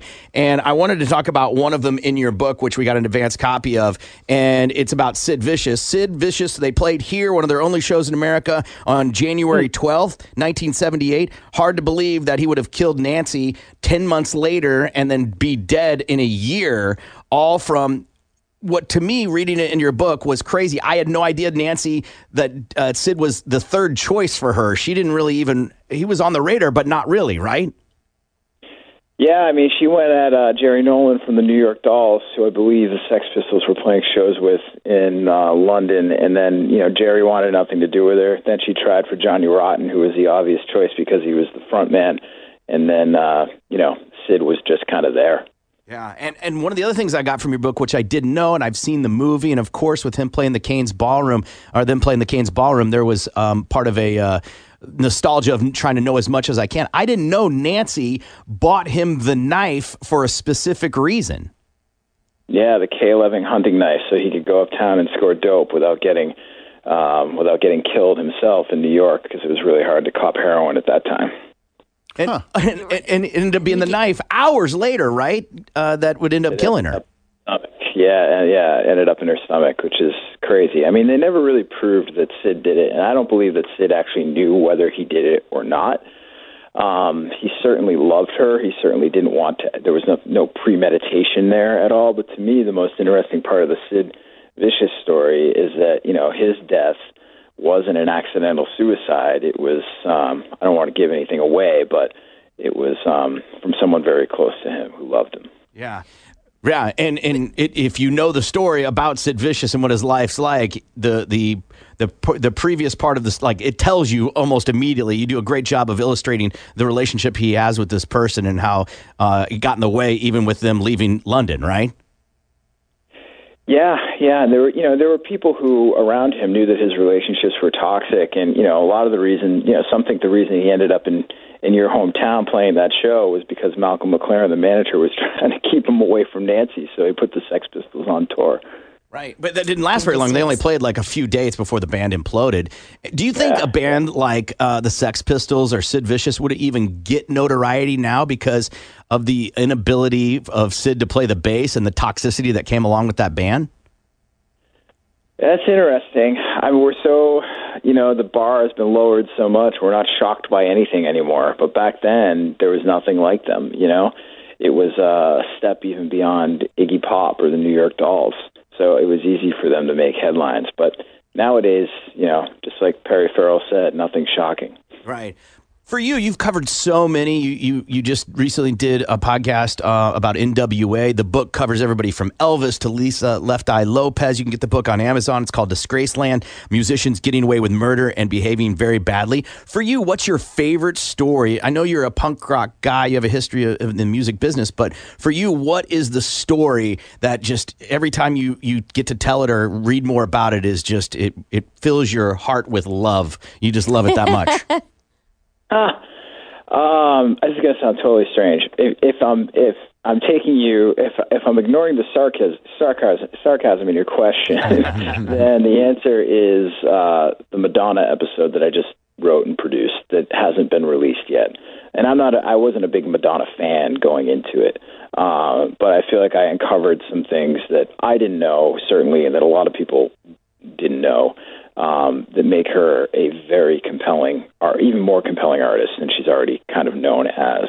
But for pure entertainment purposes, I got to go with the Big Lurch episode, which was a hip-hop artist that I didn't know anything about. And, you know, he cannibalized his roommate, and it's a jarring story, and I kind of went at it, tried to tell the story in sort of like a horror movie kind of way, but for a podcast. Disgraceland is the name of the podcast, and he's got a book out as well. So if you want to look it up on the iHeartRadio app, you definitely should. It's very entertaining. Has researching any of, like, I guess people that normally wouldn't be in your genre, has it opened up your taste of music? No, I mean, my taste in music is pretty broad to begin with, but it's definitely made me appreciate artists in a way that I did not before. I'm trying to think of one that's really specific. I mean, God, I did a whole episode on Frank Sinatra, and not like I wasn't into Frank before, but there's so much to his music, and it kind of opened a lot of doors there. And I think the NWA one definitely shone a light on some of the early funk stuff that influenced Dr. Dre and the Bomb Squad in New York as well. What is it for you that got you doing this podcast? Because Sam and I have talked about this off air, about anybody can do a podcast now. And you're obviously a music guy at heart, but how did you get into this topic? I love music, and I grew up reading true crime books. I was fascinated with it, and I wanted to do something creative that involved music, but wasn't a band, and didn't involve getting in a van with a bunch of smelly dudes and dragging my equipment to clubs. So I thought if I could do a podcast, it would be self-contained. But I wanted to do something that would entertain me, and there's a lot of great podcasts out there, but there wasn't really one that was cinematic and based in music, so that's what I tried to create. Today is Conspiracy Thursday on the show, and the Kurt Cobain story has come up many times for us in topic on whether Courtney did it or not. For you, what do you feel? I know there's plenty of information out there on what we know as facts, but for you, is there a conspiracy there at all? I don't think so, and that's upsetting for a lot of people. A lot of people wanted me. I did 2 episodes on Kurt and Cobain, and a lot of people wanted me to come out and take the position that Courtney has something to do with it. But when you get down to it, all the conspiracy elements are easily debunked, especially the one that he had too much heroin in his system. I will admit that suicide letter is sketchy, but it's a guy at the end of his rope about to kill himself. I think there's a lot of sketchiness that goes on. But at the end of the day, as someone who wasn't a huge Courtney Love fan, I walked away with a little bit more empathy for her than I had in the beginning. I mean, she kept Kurt alive in a lot of instances, and she had to be there to put everything back together after he died. That had to have been an opening moment for you, because she did get such a negative image, and to go, wow, she was actually protecting him, much like Nancy did for Sid in a lot of instances, but that she was actually doing her best to keep him alive. Yeah, exactly. I mean, that's not to say that she didn't want to leave him. I'm sure she did. I'm sure she was sick of it. I mean, Kurt was no picnic to be married to. But, yeah, I mean, Courtney had to figure out how to, roust him out of numerous overdoses and keep him alive. That's the truth. One final question before we let you go, Jake. Disgraceland, Musicians Getting Away with Murder and Behaving Badly is available on Amazon. Make sure you pick it up if you love these type of stories, and look for his podcast on the iHeartRadio app. How did you pick which ones were going to make it in the book? I wanted episodes that I could string together chapter to chapter, where one chapter would end and the next chapter would pick up right there at the same scene. And that's how I go from Elvis Presley to Jerry Lee Lewis to Norwegian black metal to Graham Parsons, Axl Rose, Chuck Berry, and right on through to the end. Yeah. I wish we had more time, because I would love to sit down and talk about musicians and the craziness that happens in the music business, especially the true crime part. But we've run out of time. Everybody pick up the book, Disgraceland, Musicians Getting Away with Murder and Behaving Very Badly, and look for the Disgraceland podcast on the iHeartRadio app or wherever you get your podcast. Jake Brennan, thank you for joining us. Thanks a lot. Appreciate it, guys. All right. Have a great day. See you later. That's Jake. In all sincerity, if you have not listened to this podcast and you love true crime or you love music, They are phenomenal. He's right when he says, like, it's cinematic because, like, the way that he tells a story, it is very theatrical. Yeah, I mean, he tries to paint a picture with his words. And some guys and some girls, when they do their podcast, it's just them talking. But they do a good job of trying to recreate, like, you can visualize it in your head as the story's unfolding. There's another podcast I listen to called... I think it's called Verse Science or something like that. And it's this Australian lady, and she does the same thing where she'll be talking about something, and then suddenly it's being depicted, much like if you've ever Drunk History again, where they'll talk about it, and then suddenly you're watching them do it with those people's voice over it. It's kind of the same thing, and it's just seamless, well-done storytelling, which probably doesn't get enough credit. There are plenty of bad podcasts out there, but... Namely, one that is available on Tuesdays. But Jake does a great job. Again, Disgraceland is the name of the podcast and also book. Look it up on Amazon. We'll take a break and we'll be back. Tulsa's morning show, the Big Man Morning Show. The assault continues next. 97.5 KMOD.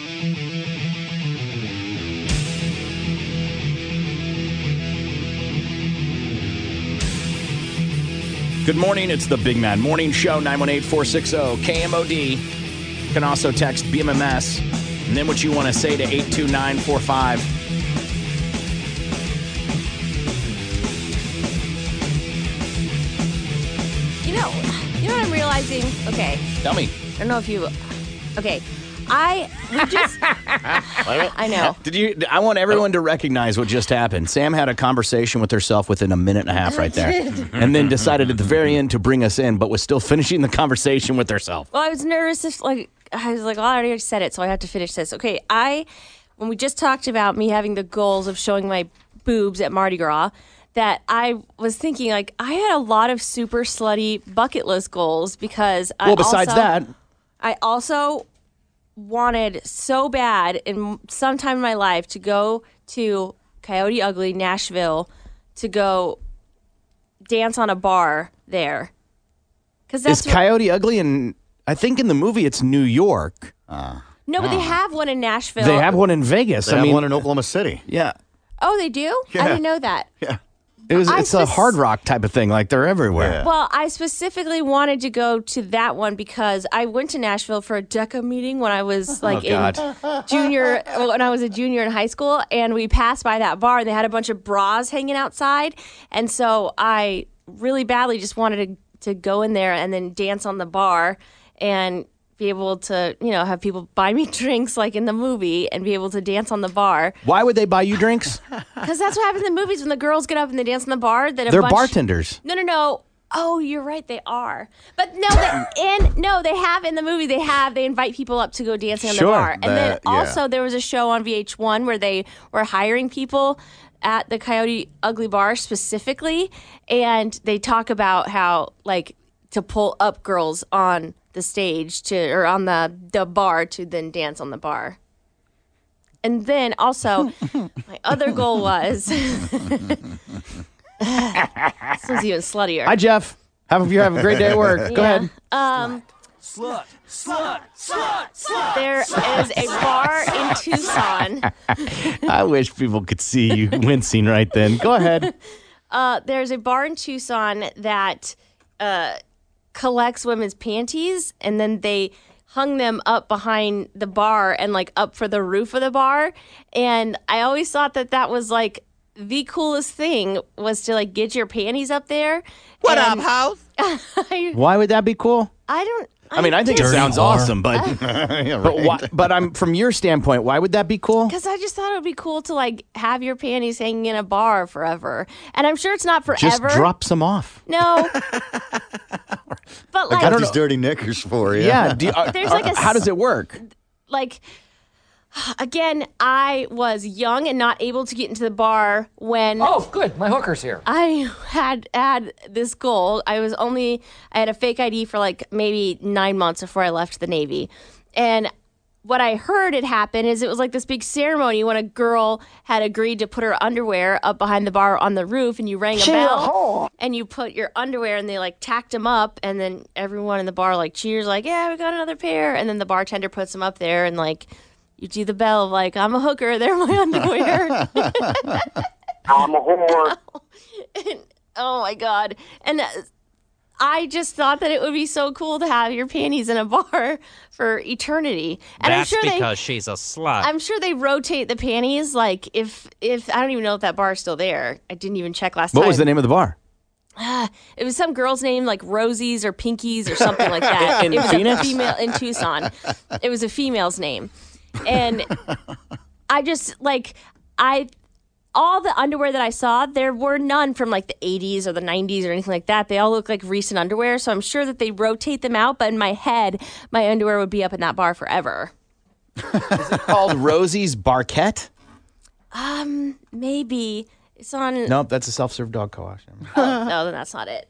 Rosie McCaffrey's Irish Pub. I mean, I don't know what kind of alcohol they served, but I mean, there was. Tons of neon lights. I mean, if it's a family establishment, I don't think they're hanging panties. Yeah, you never know. I feel good with that statement. I don't know how they do things in Arizona, but clearly odd. So do you have any goals or aspirations from being younger that didn't include a bunch of attention or sluttiness? No, because I was, especially at that age, young college student, I was a slutty, young attention whore. So that's what I wanted. And I just thought that those would be... I didn't want to finish my degree at the U of A.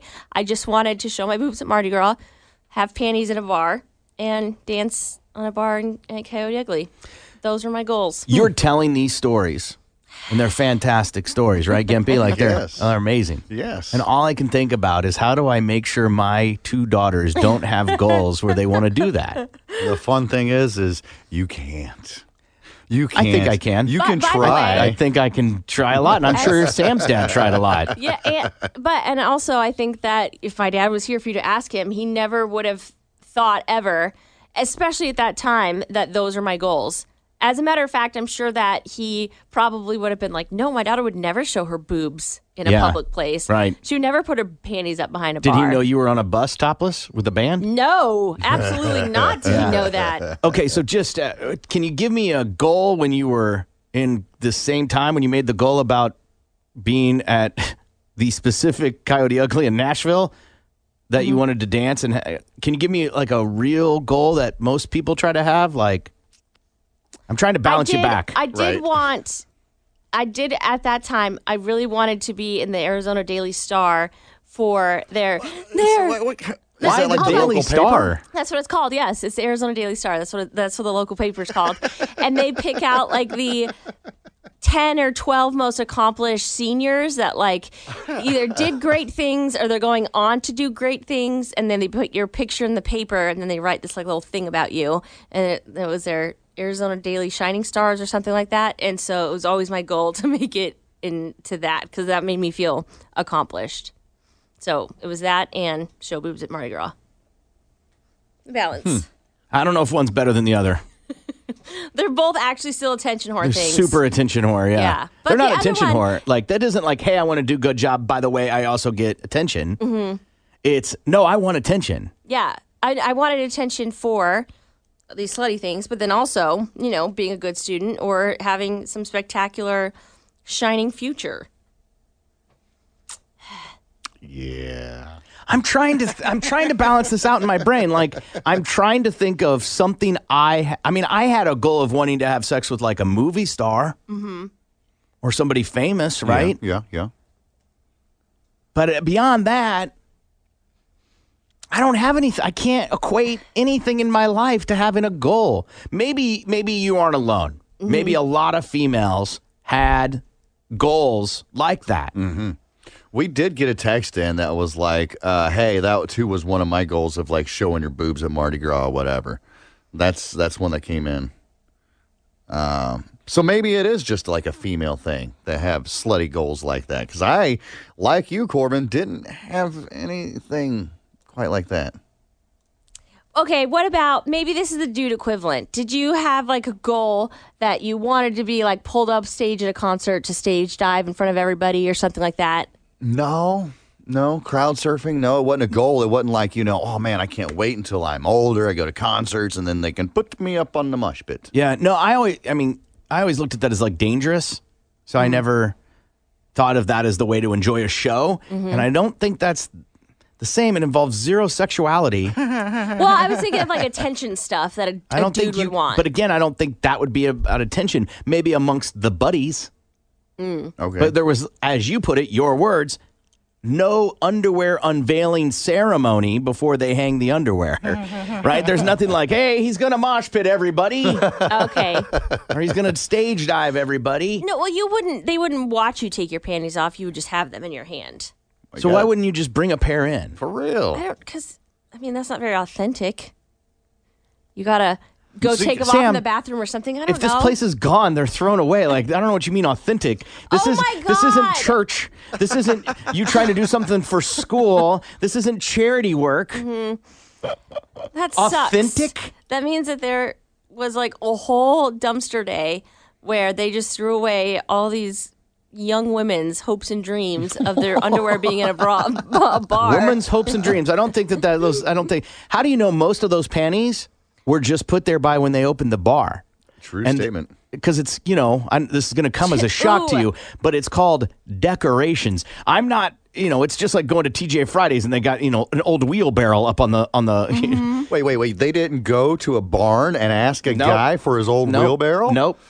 Get out of here. And I'm not saying girls didn't do it. Yeah, no. To be fair, again, I was never old enough to actually witness it happen. It was only stories, and I'd walk by and seen that there's a ton of underwear behind the bar. Like, that's it. So to be fair, I never witnessed anybody ringing a bell, never saw it with my own two eyes, just heard about it. And I know that Kaz's does the bra thing, and I'm sure people have seen it. I've never seen them. I've been to Kaz's many times. I've never seen anybody put their bra or give their bra to put up on display there at Kaz's. Now, when I was DJing at the Swingers Club, they did actually do that. But that is, expected from that kind of environment. It's a very thin line to get there. Yeah.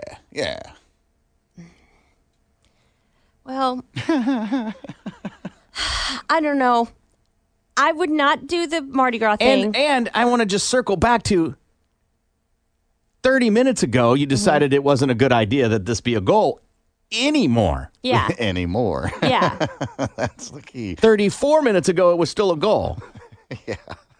Oh, that's true. Well, again, I didn't even realize that I had such slutty aspirations, that I had such slutty goals when I was younger until I started like putting together like my, I think a goal is a bad word. It's like a bucket list. It wasn't like, I hope one day that I become president, not that kind of goal. It was like more of like, I want to do this. I want to go to Yosemite National Park. Like, that's a goal. That's a treasure. It's a wonder, right? Wow. Of like Mother Nature. Mm-hmm. Panties next to, the beard neon light. I don't know. To me, it's a treasured memory. Everybody's got different goals, man. Somebody says it's the meat rack in Tucson. I did some Googling and seen that as well, but there's also one called The Wreck. It's a country bar that hangs your bras and underwears behind the bar. So, people trying to help you, Sam, it's saying equivalent to Sam's goal for a male is considered a crime.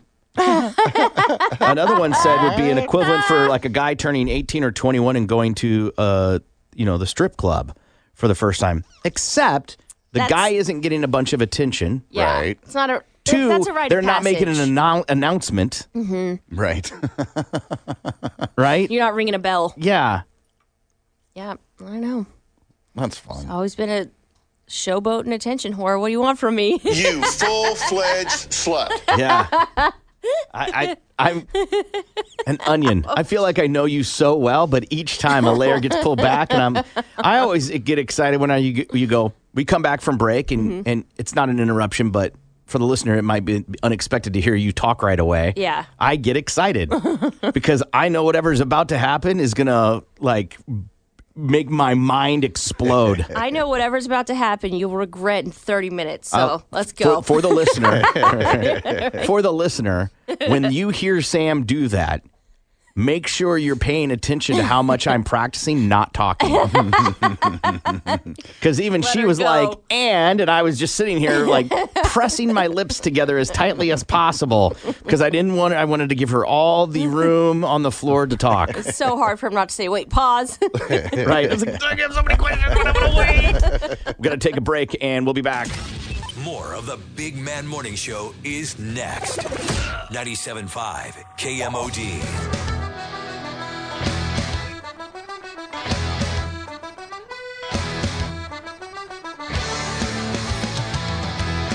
Good morning. It's the Big Man Morning Show, 918-460-KMOD. You can also text BMMS and then what you want to say to 82945. Wow.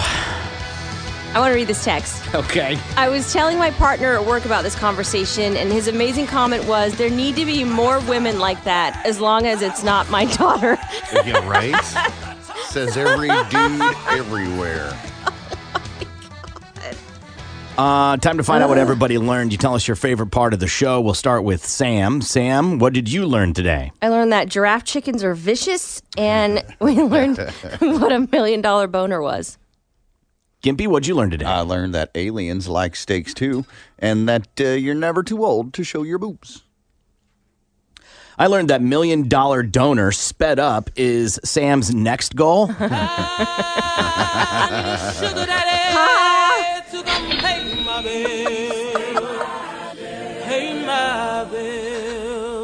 I also learned that goals, whore dreams, whatever, they're all the same. Some people want to solve cancer. Some people want to save lives. Some people want to, you know, help those in distress. Others just want their panties hung up on the above the bar. Aspirations, man. Aspirations.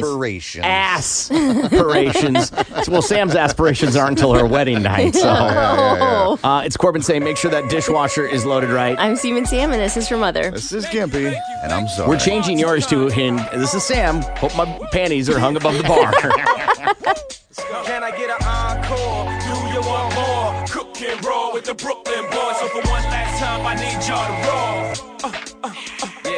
Now what the hell are you waiting for? After me, there should be no more. So for one last time, make some noise. Enter password. Corbin. New messages. The Big Bad Morning Show would like to take a minute to thank troops from Oklahoma and all over the United States. These soldiers have sacrificed to give the Big Bad Morning Show the freedom to act like the total douchebags that they are. Total douchebag. Total douchebag. Total and complete douchebag. We honor and respect you. We honor and respect you. We honor and respect you. God bless. Rock and roll. It's over. Bicycle, Tulsa. God bless Tulsa.